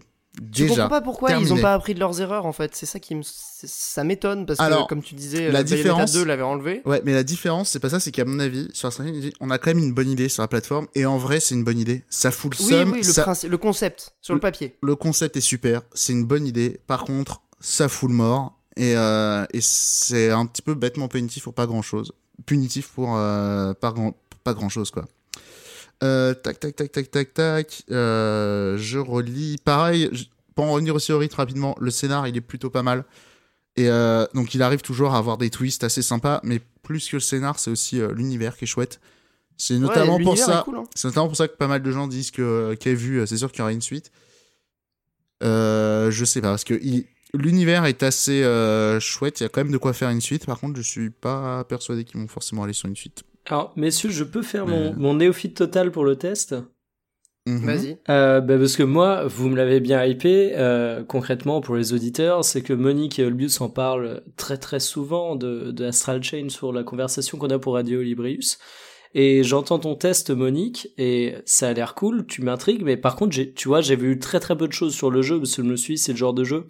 Si je le fais un jour, je veux le faire sans me spoiler. Mais tu disais, les phases de plateforme, il y a une bonne idée, mais concrètement, comment ça se déroule? C'est quoi la bonne idée? C'est pareil, les phases d'enquête, si tu veux. J'ai vraiment du mal à me projeter. Le concept, tu veux dire. Comment les mécaniques du gameplay fonctionnent en enquête, sur quoi reposent les phases de plateforme? T'as raison. Je vais un peu rentrer dans le détail parce que le truc, c'est que Astral Chain, c'est un peu le melting pot de toutes les idées de tout ce qu'il y a eu dans... De chez Platinum Game, hein, tu retrouves de tout. Mais les phases d'enquête, dans l'idée, c'est que vous devez collecter des indices. Donc tu es dans une zone ouverte, t'as une petite vision à Batman, genre, oh, il y a des trucs chelous. C'est The Witcher 3. Possible, j'ai pas joué. En gros, Mickaël, c'est The Witcher 3. Ouais, je vois du coup. Mais même Batman, ça me parle, ouais. Ouais, mais le truc, c'est que dans Batman, c'est ultra restreint. Là, c'est quand même des mini-quartiers. Et en fait, en faisant ton enquête, tu vas avoir des événements, genre, il y a un mec qui part à la... qui fait un vol à l'étalage. Hop, tu peux utiliser donc sa mécanique principale du jeu, c'est invoquer une bestiole que personne ne voit. Une légion. Voilà, et comme dans Jojo, donc personne ne la voit. Tu peux envoyer ta légion, tu attaches le mec, tu l'arrêtes et tu dis pour qui tu travailles. Et là, ça te débloquer une micro-quête qui peut être rigolo. Voilà. Parfois c'est de la merde, hein, les trucs comme ça que tu as débloqué. Genre, c'est un mini-jeu où il y a des policiers qui font genre « Ah, machin, on déménage le bureau, tu peux nous aider ?» Tu fais « Ah, bah ouais, il y a de l'argent à se faire. » Good cop, hein. Et ça dure 5 minutes, t'as plein de cartons. T'as une pile de cartons énorme. Et t'as 5 minutes où ton personnage avance tout seul et faut tenir la manette droite. Ok. Moi, je trouve ça... Tu me le vends bien. Non mais ça vend pas du rêve. Mais attends, ouais, mais c'est Mickaël, ne pars pas. En vrai, je fais mon sceptique, mais c'est typiquement le genre de connerie qui peut me faire kiffer un jeu, parce que j'imagine qu'à côté de ça, t'as tout le gros gameplay de combat, etc. Bah oui, c'est ça. C'est surtout que c'est des moments où tu respires. En fait, ce que je trouve intéressant... ça apporte du rythme, et surtout des quêtes comme ça, il y en a énormément, tu vas pas toutes les faire, parce qu'effectivement, celle des livres, elle est chiante, mais elle est un peu drôle. Et oui, vas-y Pierre. Tu te gères un petit peu ton expérience en termes d'événements annexes. Mais pour revenir sur un point central que je pense qu'il faut un peu vite fait expliquer pour les gens qui voient pas trop ce que c'est le jeu. Donc il y a ce principe d'invocation, donc c'est un beat'em up, typiquement à la Platinum, donc il y a un studio spécialiste de ce genre-là. Mais Astral Chain est pas forcément hyper comparable. En fait... Ils ont vraiment essayé, je pense, de prendre ce genre qui est ultra maîtrisé chez eux et de le réinventer, ou en tout cas de proposer un truc avec un angle différent. C'est-à-dire que j'avais ressenti ça un petit peu avec DMC5 qui allait dans la continuité de ce qu'avait fait Itsuno avec le 3 et le 4, mais en même temps, avec les nouveaux personnages, notamment V, essayer de proposer un angle, une perspective nouvelle avec ce principe des invocations. Donc dans DMC5, c'était je sais plus qui en parlait, et je trouvais ça intéressant comme parallèle, parce que donc Astral Chain a ce même principe d'invocation, où tu te bats à la fois avec ton personnage, mais également avec ton invocation qui est attachée à ton personnage par une chaîne, donc la fameuse Astral Chain, qui te sert donc à la fois maîtriser ton invocation, et qui peut aussi être un outil de gameplay pour enrouler l'ennemi, le faire rebondir. Enfin, il y a tout un ensemble de mécaniques qui déroulent de ça. Je montre, Pierre, le truc, c'est que t'en es pas encore hyper loin. Dans le jeu. J'ai pas encore tout vu, effectivement. Bah, globalement, t'as pas grand chose, et c'est pour ça que je dis que c'est vraiment un best-of de Platinum, parce que ça, tu les avais totalement dans Wonderful 100. Ces mécaniques d'interrompre un ennemi, t'as un ennemi qui vient avec une lame, qui va te mettre un coup d'épée, hop, tu sors ta lame, tu le contres. Ce genre de truc, il y a plein de trucs comme ça qui sont de l'ordre, mais du caché dans Astral Chain. Il y a vraiment des mécaniques obscures. Qui sont pas nécessaires et qui sont très durs à faire. C'est vraiment pour ceux qui veulent performer. C'est genre, si vous voulez performer, il y a de quoi faire dans Astral Chain, quoi. Et non, voilà, c'était juste pour t'interrompre un petit peu là-dessus. Non, la petite précision est importante. Non, mais t'as raison de souligner. Je voulais juste dire, pour synthétiser cette prise de parole, c'est pas forcément du Bayonetta, quoi. Enfin, pour les gens qui connaissent surtout Bayonetta de ce studio... Faut être prévenu, c'est pour ça que notamment quand tu dis que c'est un beat'em up, je pense... si, quand même. Mais je pense que ce qui est particulier, c'est que c'est un vrai jeu d'aventure. C'est complètement. Il y a une vraie histoire. Ouais. Non, mais et même en termes de structure, c'est un jeu où tu vas jouer pendant 20 heures, tu vas débloquer des nouvelles choses. Et la partie performée, elle est importante ou pas dans le jeu ? Il y a des modes de difficulté assez bas et tu peux passer à côté. Est-ce que c'est un jeu qui vaut le coup, même si justement on s'intéresse qu'à la partie aventure et pas forcément sur le côté je veux performer, quoi. Alors justement, c'est pour ça que je le sépare pas mal d'un DMC5 qui pour moi est un pur jeu d'action. Là, on est vraiment dans de l'action aventure. Je pense que pour une expérience casu, Astral Chain est beaucoup plus recommandable qu'un DMC5. Non mais clairement, mais tu y vois ce que tu veux y voir aussi dans ce jeu. T'as le mode facile où t'as même pas de score en fait, qui est un mode de découverte action-aventure, qui est clairement le mode des gens qui voudront profiter de l'univers et avoir un gameplay sympa sans avoir cette logique de performance. Et après, t'as un mode avec des notations. C'est pour ça que je parlais de DMC, parce qu'il y a ce côté notation dans le mode normal, et il y a aussi ces invocations qui m'ont fait penser à V dans DMC5. Mais sinon, c'est très différent. Hein. Petit point aussi, c'est que le scorer, moi j'ai mis assez longtemps à comprendre quand ça marchait. Et une fois que j'ai compris quand ça marchait... J'ai toujours pas compris. Ah ouais, j'ai fait toujours un S+. Hein. Globalement, c'est simple, c'est en fait, tu marques des points. Alors, il y a un peu les dégâts qui rentrent en compte, mais en vrai, le truc qui te fait marquer des points, c'est en fait le nombre d'attaques spéciales que tu vas pouvoir caser en combat. C'est pour ça que dans ton arbre de compétences, si tu veux gagner de l'argent, le plus rentable, c'est les attaques spéciales. Pas celles qui se déclenchent via QTE, on va dire, ou via truc contextuel. Parce qu'il faut savoir qu'au niveau du système de combat, il est extrêmement contextuel. Alors ça permet de faire des combats extrêmement épiques et tout. Néanmoins, là où j'ai un peu des réserves sur Astral Chain, c'est sur la rejouabilité. C'est notamment pour ça que je dis vraiment qu'il faut le prendre plus comme un jeu d'aventure que comme un beat'em up. C'est que là où DMC5, quand je l'ai fini, j'ai fait ok, je remets une pièce, c'est reparti, Bayonetta 2, pareil. Celui-là, je sais pas quand je vais le refaire quand même, parce que je pense que je le referai quand même. Mais les enquêtes et le fait qu'il arrive vraiment les phases d'enquête et tout le rythme du jeu qui fait qu'il arrive quand même pas mal casser la monotonie sur un premier run, c'est vraiment super. Sur un deuxième, ça peut être redondant.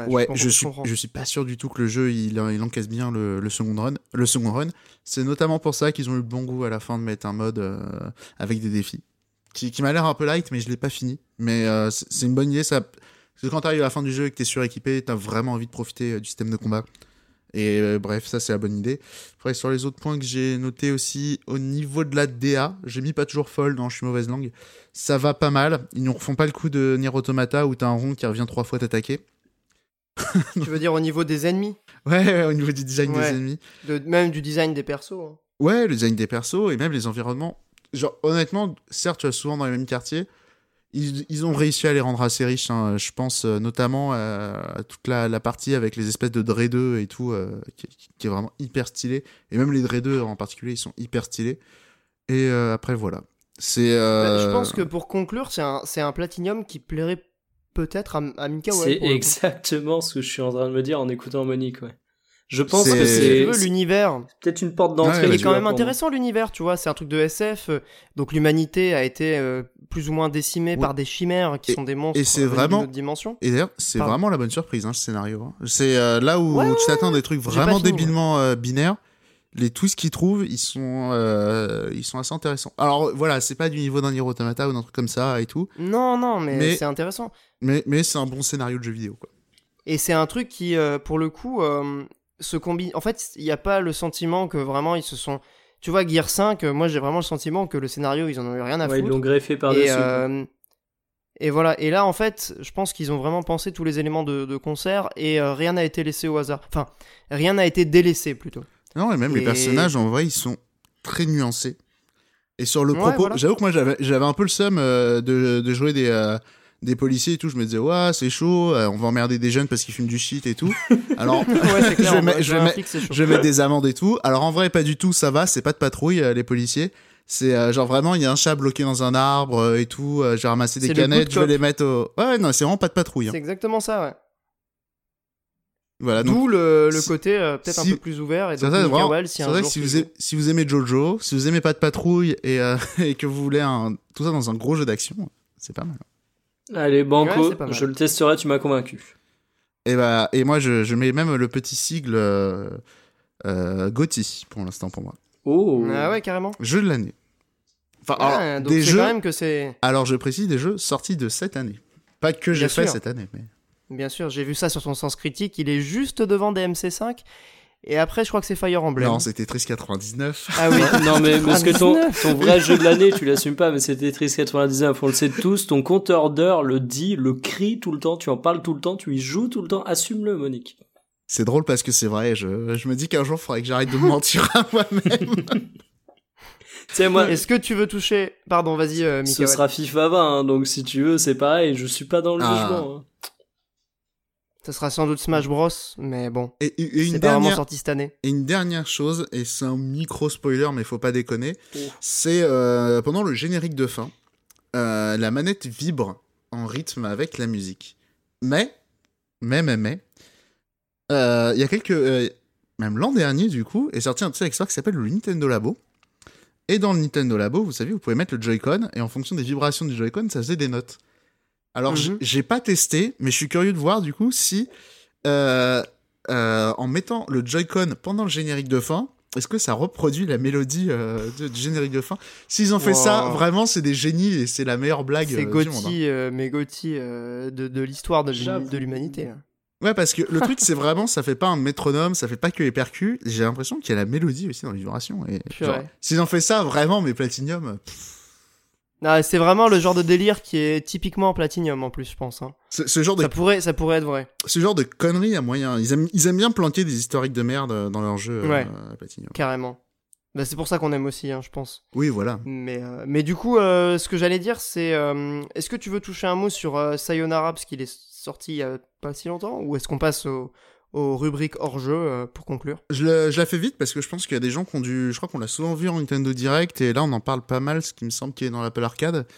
Vas-y. Et moi, il m'avait tapé dans l'œil au niveau visuel.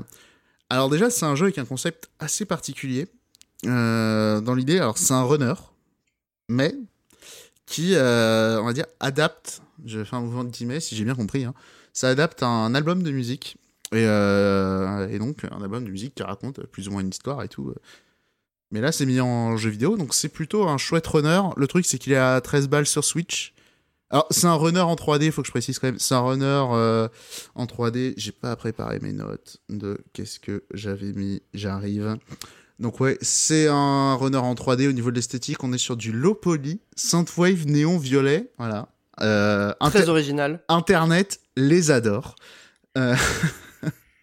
Mais il y a ça. Après, moi, au niveau du musique, je dois dire que c'est pas trop ma cam.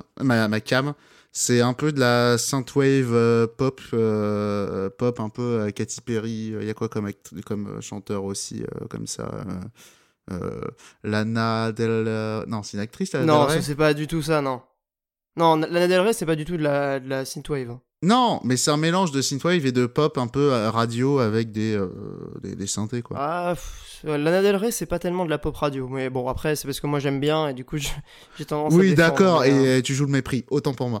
Ouais, exactement. Donc, je suis comme ça. Ouais, il y a ça. Au niveau de l'esthétique aussi, un petit délire un peu Sentai, donc ouais, tout ça, on adore. Tac. Ouais, et à la fin, j'ai écrit MDR, l'histoire, j'ai capté R. Voilà. Ah, tu l'as fini le jeu déjà ? Oui, il dure le temps d'un album de musique dans l'idée, donc il dure une petite heure et demie. Court, ouais. C'est pour ça que certes il est sur Switch et on l'a vu beaucoup dans les trailers Switch, mais moi du coup j'en parlais surtout pour le recommander si vous avez un appareil, un device Apple, qui me semble qu'il est dans l'Apple Arcade et que c'est un des jeux de lancement. Et je pense que ça se prête totalement à jouer sur téléphone, déjà parce que c'est basé sur de la musique, enfin sur un album, mais en plus c'est des sessions extrêmement courtes et tout. Et voilà, c'est le meilleur runner auquel j'ai joué. Eh bien, merci Monique. Ça me donne envie de me renseigner un peu. J'ai vu passer ça sur Twitter, mais j'ai pas trop creusé, donc ça m'a plutôt intrigué. Bah c'est ça, moi je voyais les vidéos, je me dis c'est stylé, je me dis il sort quand je balles sur Switch, c'est peut-être un peu cher, je pense. Non, après, je trouve aussi pour un runner. Bah, le truc, c'est si tu te dis j'achète un album de musique augmenté, c'est pas mal. Après, il y a beaucoup de manières de rejouer. J'ai pas trop creusé les options, mais je crois qu'il y a moyen de rejouer tous les niveaux dans d'autres modes et tout machin. Peut-être avec des remixes d'albums. Je pense qu'il faut plutôt le prendre comme j'achète un album. Et dans ce cas-là, ça vaut le coup, effectivement. Ouais, après, on peut toujours discuter de mais ma musique, je l'ai sur Spotify et tout machin. D'accord, mais je pense quand même que le meilleur plan, c'est dans l'Apple Arcade. Dans l'Apple Arcade, foncez dessus. Sur Switch, je dirais, écoutez d'abord la musique si vous aimez bien, et ça peut valoir vraiment le coup. Eh bien, merci mon cher Monique. Nous allons donc passer maintenant à la dernière partie de l'émission, à savoir la rubrique hors-jeu.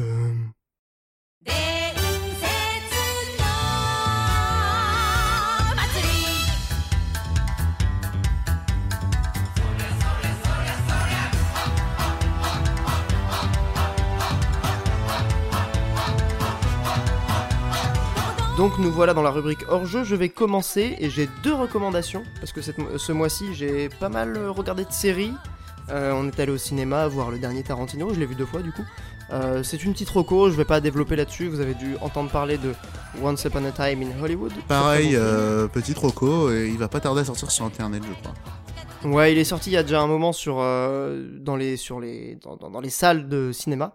Donc il devrait pas tarder effectivement à être disponible en ligne. Sachant que, petite anecdote, Tarantino devrait a priori préparer un montage de 4 heures du film, qui dure 2h45 en salle, pour le diffuser sur Netflix US, comme il l'avait fait pour The Hateful Eight, qui avait une version longue diffusée sur Netflix. Ah le bâtard, donc, j'étais pas au courant.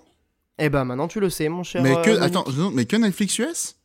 Et que Netflix US, il y a une version longue de The Hateful Eight qui est disponible sur Netflix US, pas sur Netflix France malheureusement, qui dure 4 heures, donc il y a 3/4 d'heure de film je crois, une demi-heure en plus. Moi je l'ai vu il y a pas longtemps, enfin j'ai vu les 2 premiers... j'avais totalement zappé. Donc ouais, c'est un truc qui a pas été ultra médiatisé en France, sachant que c'est pas sur Netflix France, mais c'est disponible sur les internets, si jamais vous savez chercher un petit peu, vous devriez trouver ça. Sachant que on n'a pas encore de date pour cette version-là de Once Upon a Time, mais a priori, ça serait pour la fin d'année. Donc bon, on reste connecté pour trouver des informations là-dessus. J'introduis avec le dernier Tarantino parce que je voulais vous recommander un film. Alors donc c'est pas le dernier Tarantino, mais c'est un film qui a été écrit par Quentin Tarantino, donc il a fait le script, le scénario. Ce qui est intéressant, c'est que c'est son premier script de cinéma, donc c'est vraiment le premier qu'il a achevé. Il a été un petit peu malmené par différents réalisateurs avant d'atterrir chez Tony Scott, donc Tony Scott qui est notamment le réalisateur de Top Gun, qui en a fait un film qui s'appelle True Romance. Vous en avez peut-être entendu parler parce que, avec le temps, puisqu'il a été écrit par Tarantino et que c'est son premier travail, il a acquis un peu le statut d'œuvre culte.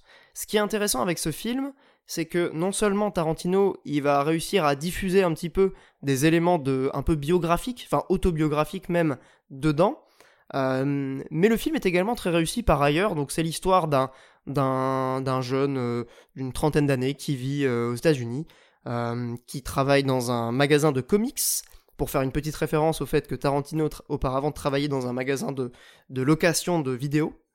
Et donc en gros le héros c'est exactement une projection de Tarantino. Il y a une femme qui un soir l'aborde le soir de son anniversaire, ils couchent ensemble, il apprend qu'en fait cette femme a été engagée par son patron pour lui faire passer une bonne soirée, c'est en fait une prostituée, donc son patron voulait lui faire un cadeau pour son anniversaire, sauf qu'elle est tombée amoureuse de lui et s'ensuit toute une histoire à base de meurtre du proxénète, et de vol de cocaïne. Et donc je vous laisse imaginer ce que ça peut donner dans un film de Tarantino, avec des rebondissements assez intéressants et évidemment une situation finale complètement délirante. C'est un film qui est intéressant pour deux choses.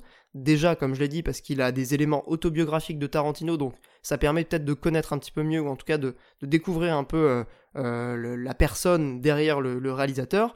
Et également parce qu'en fait, Tony Scott, qui a réalisé le scénario, n'a pas tout à fait la même vision de cette histoire que Tarantino, puisque les deux fins, en fait, il y a deux fins.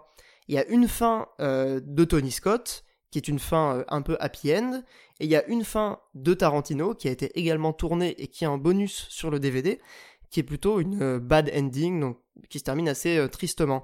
Et je trouve ça assez intéressant de voir comment un réalisateur qui n'est pas le scénariste de son film peut réinterpréter, se réapproprier une histoire. Donc voilà, c'est un petit peu un cas d'école de ce point de vue-là, et je pense que c'est un film qui vaut vraiment le coup d'être découvert. Je termine là-dessus. Ma deuxième recommandation, c'est une série Netflix, une fois n'est pas coutume. C'est une série dont vous avez peut-être entendu parler, ça s'appelle The Naked Director. Ça s'appelle comme ça parce qu'en gros, ça parle d'un réalisateur de films porno japonais qui s'appelle Toru Muranishi, qui est considéré comme l'empereur du porno au Japon. Et donc, c'est une série qui est inspirée de faits réels, ce qui la rend d'autant plus fascinante quand on voit les événements qui s'y déroulent. C'est une série japonaise, du coup, évidemment. Et pour le coup, c'est intéressant comme Netflix réussit à financer des projets aussi différents. Avec le temps, je me rends compte qu'il y a vraiment des contenus assez riches et assez variés. Cette série, ça a été un vrai coup de cœur. C'est que 8 épisodes et ça se regarde vraiment très vite. C'est vraiment typiquement le genre de série qui se binge-watch extrêmement facilement. C'est très marrant. Il y a une qualité, une production value qui est exceptionnelle pour une série japonaise.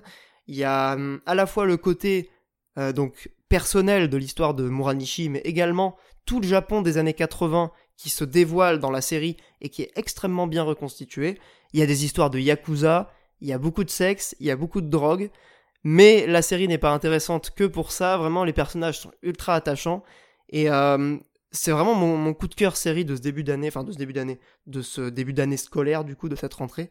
On l'a regardé avec Carole en genre 2 jours, c'était vraiment assez kiffant. Donc voilà, si vous avez une série à découvrir, ça doit être The Naked Director sur Netflix, 8 épisodes de 40 minutes, et évidemment à regarder en version originale, donc en japonais, sinon vous perdez quand même une bonne partie de ce qui fait la substance de cette magnifique série. Voilà, j'en ai fini avec mes recommandations. Qui veut continuer? Alors moi je la fais très rapide. Moi, c'est une petite reco musique, comme d'habitude. On reste dans le goût de fil du mois dernier, pour ceux qui avaient écouté. Voilà. Special favorite music. Voilà, qui était très, très enjoué, très sympa. Là, on reste encore dans le léger, dans le très sympa, avec Tiny Steals. Alors, c'est style comme... alors, j'avais regardé la traduction de ce terme, je sais plus c'est quoi ce machin, mais c'est un machin dans les distilleries OSEF. C'est S-T-I-2-L-S. Voilà, et c'est super chouette, c'est du pop-punk, power-pop, on va dire, et voilà, c'est très good feel, je me bute à ça en ce moment, c'est très chouette, voilà. C'était la musique qui était sur ton Instagram, là ? Ouais ! Ah oui, donc c'est très, très, effectivement, très feel good, ouais. Bah c'est ça. J'avais trouvé ça sympa. C'était pour faire, voilà, pour être les ondes positives au niveau de toutes vos cochonneries, là, que vous nous proposez, messieurs. J'avoue. C'est clair que là, pour le coup, on est sur du scénario mature et assez dark. Ouais, vous êtes dans le edgy. Ouais, on est sur le edgy. Non, mais plus sérieusement, pour attaquer cette rentrée, un petit peu de musique feel good, ça fait du bien. Avant de passer à la recommandation de Mickaël, qui va nous foutre dans un état morose complètement déprimé. Alors, je plaisante, c'est une série absolument incroyable de manga dont tu vas nous parler tout de suite. Ouais, bah, je vais également être plutôt rapide parce que finalement j'étais le seul connard à toujours pas connaître cette série. Je vais aujourd'hui vous parler de Berserk, qui fait partie de ces mangas et ces œuvres où généralement vous avez à peu près 40 personnes qui vous répètent sans arrêt qu'il faut absolument qu'on s'y intéresse. Et pour une raison que vous ignorez, vous le gardez sous le coude parce que vous dites que finalement c'est toujours bien d'avoir une œuvre que tout le monde annonce comme culte, qu'on peut consulter à tout moment, ce que j'ai fait avec Berserk. Premier contact avec les mangas qui était exactement comme celui qu'on m'avait prédit, c'est-à-dire que les 3 premiers tomes, j'ai eu beaucoup de mal, étant donné que finalement on est sur un univers qui est très mature, très violent, très intéressant, avec un dessin qui est vraiment super intéressant, mais qui finalement, en termes d'histoire, va pas chercher très loin. C'est vraiment de l'action pure. Et puis après, découverte de la période qui de mémoire se nomme l'âge d'or, le développement de la relation entre Guts et Griffiths, je sais pas comment on prononce ce nom, qui est sûrement... Griffiths, je pense. Je sais pas, en anglais c'est Griffiths. Après, qui est en tout cas sûrement une des relations qui me fascine le plus dans les mangas que j'ai lus. Parce que vraiment je la juge ultra complexe, pas du tout manichéenne, avec énormément de non-dits et énormément de finalement de place qui est laissée à l'imaginaire du lecteur. Et sinon, que dire sur Berserk? J'ai l'impression que tout a déjà été dit. C'est mature, c'est intelligent, c'est incroyablement bien dessiné. C'est ultra violent, mais en même temps, ça se satisfait pas de sa propre violence. C'est-à-dire que c'est pas de la violence pour être violent, c'est juste que, ça sert un peu la cruauté de l'univers qui est servi. Et ça, j'ai jugé ça juste super intéressant. Et en fait, là, j'en suis au point où j'ai déjà acheté les 10 premiers tomes et où je suis en train de me dire, les mangas, ça coûte cher, et où ça me fait un peu pleurer de devoir attendre la suite. Et Berserk, c'est long en plus. C'est long. Il y a 42 tomes, je crois. Ouais, donc je suis en train de me dire, il va falloir que je ralentisse un peu sur l'achat des tomes, mais je suis tellement accroché, mais j'ai pas de thunes, donc voilà, c'est compliqué. Mais excellente découverte. Souci, mais y a pas et des... Le pire, c'est que c'est pas fini, hein. La série est pas terminée. Hein. Oui, il fait un tome tous les... Oui, c'est ça, apparemment, il y a un tome tous les 3 ans, je sais pas quel délire, c'est un peu compliqué. Après, il faut que tu vois aussi la qualité du dessin. Tout à fait. Kentaro Miura, c'est un putain de perfectionniste. Alors, pour le coup, en plus, j'ai vu quelques dessins des tomes récents qui spoilaient pas, mais qu'un pote m'a montré. Ce que je trouve assez incroyable dans ce que j'ai vu, c'est que le style de l'auteur est toujours resté le même. Non, il est resté le même, mais ça a augmenté en qualité, en fait. Exactement. Et ça, je trouve ça incroyable, en fait, d'avoir réussi cet upgrade tout en gardant identité. Ouais, c'est tout à fait juste. L'autre exemple... Mais ça fait 30 ans que ça existe, hein, la série, donc tu peux imaginer le temps de travail qui a passé là-dessus. L'autre exemple aussi, comme ça, dans le genre série où l'auteur, il a vraiment gagné en qualité de dessin, aussi t'as Jojo, qui est aussi assez incroyable. Tu vois, un autre sur ma liste, exactement pareil, tout le monde me recommande, et c'est sur ma wishlist. Ouais. Après, Jojo, ça peut te faire économiser de l'argent, tu regardes l'animé. Hein. Ouais, il paraît que l'animé est très bien, effectivement. Ouais, disons que Berserk, c'est impossible quasiment à adapter en animation, d'où le caractère un peu, pas suprême, mais disons généralement plus conseillé du manga, contrairement à l'animé. Il y a eu un animé Berserk, hein, mais il y en a eu deux même. Il y a je te le conseille pas. Ouais, les deux. Non, j'ai une version qui date et une adaptation qui est très récente de mémoire, 2-3 ans, un truc comme ça. Ouais, 2017, la série. Ouais, moi j'avais commencé à regarder ce qu'il y avait sur Netflix de Berserk. Alors les films sont bien. Par contre, les 3 films Golden Age sont vraiment bien. Moi, l'animation est très cool, je trouve. Moi, ceux que j'avais vus sur Netflix, c'était pas ouf, je trouve. Mais... T'as vu quoi, la série ou les films ? Aucune idée. Parce qu'il y a 3 films, donc c'est une trilogie qui était pensée pour le cinéma. Bon. Donc ça couvre tout l'arc du Golden Age, donc ce que t'es en train de lire, Mickaël. Moi, j'étais un peu comme dans la situation de Mickaël, tout le monde me dit Berserk, tout ça. J'ai vu sur Netflix Berserk, j'ai cliqué, je m'étais endormi. Voilà. Ok. Écoute, si jamais t'as envie de redonner une chance en animation, commence par le premier film de la trilogie de l'âge d'or, Golden Age en anglais, qui vraiment, pour le coup, je pense, est la meilleure adaptation qui existe aujourd'hui de Berserk en animation, sachant le défi que ça représente d'adapter un truc comme ça. Je pense que ça trahit pas trop l'esprit originel, ce qui est déjà une énorme prouesse, à mon avis. Donc voilà, petit conseil perso. Pour le coup, moi j'attends d'avoir terminé les mangas parce que j'ai pas envie de me gâcher les mangas en regardant tout ce qui est animation, mais je suis effectivement très curieux de voir comment ils adaptent ça parce que c'est pareil, dans le manga, les scènes d'action sont dessinées de manière assez originale, je trouve, et j'ai vraiment du mal à retranscrire ça en animé. Enfin, imaginer c'est pas du tout un truc évident, quoi. Il y a des animés qui sont clairement des trucs... Tu prends Death Note, par exemple, l'animé, c'est une transcription quasiment case par case du manga, parce que le manga se prête bien. Le trait, il y a très peu de mouvement, donc forcément, ça se prête très bien à l'animation. Mais un truc comme Berserk, où ça fourmille de détails partout, où tout est dans le tracé, dans le mouvement des cases, c'est quasiment impossible. Mais même, il y a des trucs tout cons... C'est réputé, en tout cas, impossible. Il y a des trucs tout cons qui m'ont vachement surpris dans Berserk, c'est par exemple... Alors, je suis pas un spécialiste du manga, donc je vais peut-être dire une connerie, arrêtez-moi tout de suite si c'est le cas, mais tu vois, dans les persos principaux des mangas, t'as souvent des éléments vestimentaires qui font que les persos sont reproductibles facilement et que tu peux les dessiner, les persos principaux, hyper souvent, donc tu les vois souvent, sans trop perdre de temps sur les détails. Ben dans Berserk, il y a des moments où je me suis dit que l'auteur, on dirait qu'il a fait exprès de faire des trucs pour se faire chier, quoi. Guts, il y a des moments, son armure, tu regardes, il y a 30 000 endroits pour ranger des petits couteaux, des attaches, des conneries comme ça. Enfin, c'est incroyable. Oui, c'est le genre de trucs qui sont habituellement des fardeaux plutôt que des trucs qui enrichissent l'œuvre, quoi. Je suis d'accord. Mais c'est pour dire le sens du détail qui est donné parfois, qui est juste hallucinant. Non, mais oui. Après, vraie question, est-ce que c'est les versions originales ou est-ce que c'est pas des versions un petit peu retravaillées ? Alors, pour le ça coup, arrive, alors là, je pense que c'est les mêmes qu'à l'origine. Hein. Parce que les premières publications et celles après qui sortent en version tomée, entre guillemets, enfin, dans un tome, quoi, parfois c'est retravaillé, quoi. Mais... Bah écoute, faudrait se renseigner parce que là j'ai pas l'info. Mais après, en tout cas, après ça arrive aussi des dessinateurs qui arrivent à te pisser des trucs de fou en continu, hein, ça arrive aussi. Hein. Mais de toute façon, Berserk, je crois qu'il est même plus, publié dans un magazine. Hein. Le gars, il se concentre juste sur la publication de bouquins. Parce qu'il y a beaucoup de mangas qui sont hebdomadaires sur des formats de magazines. Type, oui, les vieux mangaka, ils sont rarement encore chiés à faire ça, je crois. Bah ouais, c'est ça. Mais du coup, Berserk, oui, c'est... Relation entre les deux persos principaux. Voilà, merci, au revoir. Pour moi, c'est juste voilà, ça qui tue le game. Partant de là, il n'y a plus rien à dire. Exactement. Bah voilà. Bah s'il n'y a plus rien à dire, dans ce cas-là, je vais devoir filer, mes chers amis. Et c'était une belle émission, je suis très content d'avoir pu enregistrer presque 2 heures avec vous. Et donc, bah, pour les auditeurs, on va se donner rendez-vous le mois prochain. Encore une fois, l'émission disponible sur toutes les plateformes. Vous savez où l'écouter. Merci de nous mettre des petites étoiles, hein, comme d'habitude, les petites étoiles sur iTunes, sur Apple Podcast. Apple Podcast. Voilà, c'est bon, je l'ai maintenant. C'est grâce à Monique qui me l'a rappelé la dernière fois. Donc voilà. Si et sur Magellan, mettez les étoiles. Hein. Voilà, sur Magellan, exactement, mettez les étoiles partout. Tu me diras après si jamais on a des nouveaux auditeurs via Magellan. Ce qui me gêne, c'est qu'ils fassent un peu des sous sur les gens, quoi. Mais bon, après. S'il y a des nouveaux auditeurs qui nous découvrent par Magellan, fuyez. Ouais, quittez l'application et venez nous rejoindre sur les applications traditionnelles, ça sera bien plus agréable. Via flux RSS, voilà. Ou le flux RSS pour les vrais, effectivement, le flux RSS. Bah le flux podcast c'est du RSS, voilà.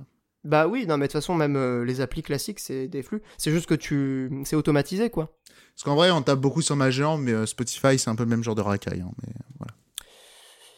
Oui, non, mais ça, la différence, c'est que il y a des accords qui ont été passés, ils sont abusifs pour les artistes, mais c'est pas dans le dos des artistes, tu vois. Enfin, là, le truc de Magellan, c'est que c'est vraiment sans prévenir. C'est opt-out. Ouais. C'est surtout que Magellan, il y a, quand on dit la différence, c'est que Magellan, il y a un petit truc en plus de malhonnêteté, c'est-à-dire qu'ils espèrent qu'on ton contenu et tu leur demandes de t'enlever, alors que Spotify, tu demandes d'accéder à Spotify. C'est quand même beaucoup plus sain. Opt-in, opt-out. Voilà. Eh bien, sur ces belles considérations et ces paroles tout à fait positives, on va se opt-out, du coup. Exactement. Un petit mot de conclusion ? Grenade. Du coup, on se dit rendez-vous le mois prochain pour un nouvel épisode de Radio Librius. Merci de nous avoir écoutés. Merci tous les deux d'avoir participé à nouveau. C'est un plaisir. Pourquoi je m'emballe comme ça ? Faut que j'arrête. D'enregistrer avec vous. Bonne soirée. Des bisous. Ciao. Salut.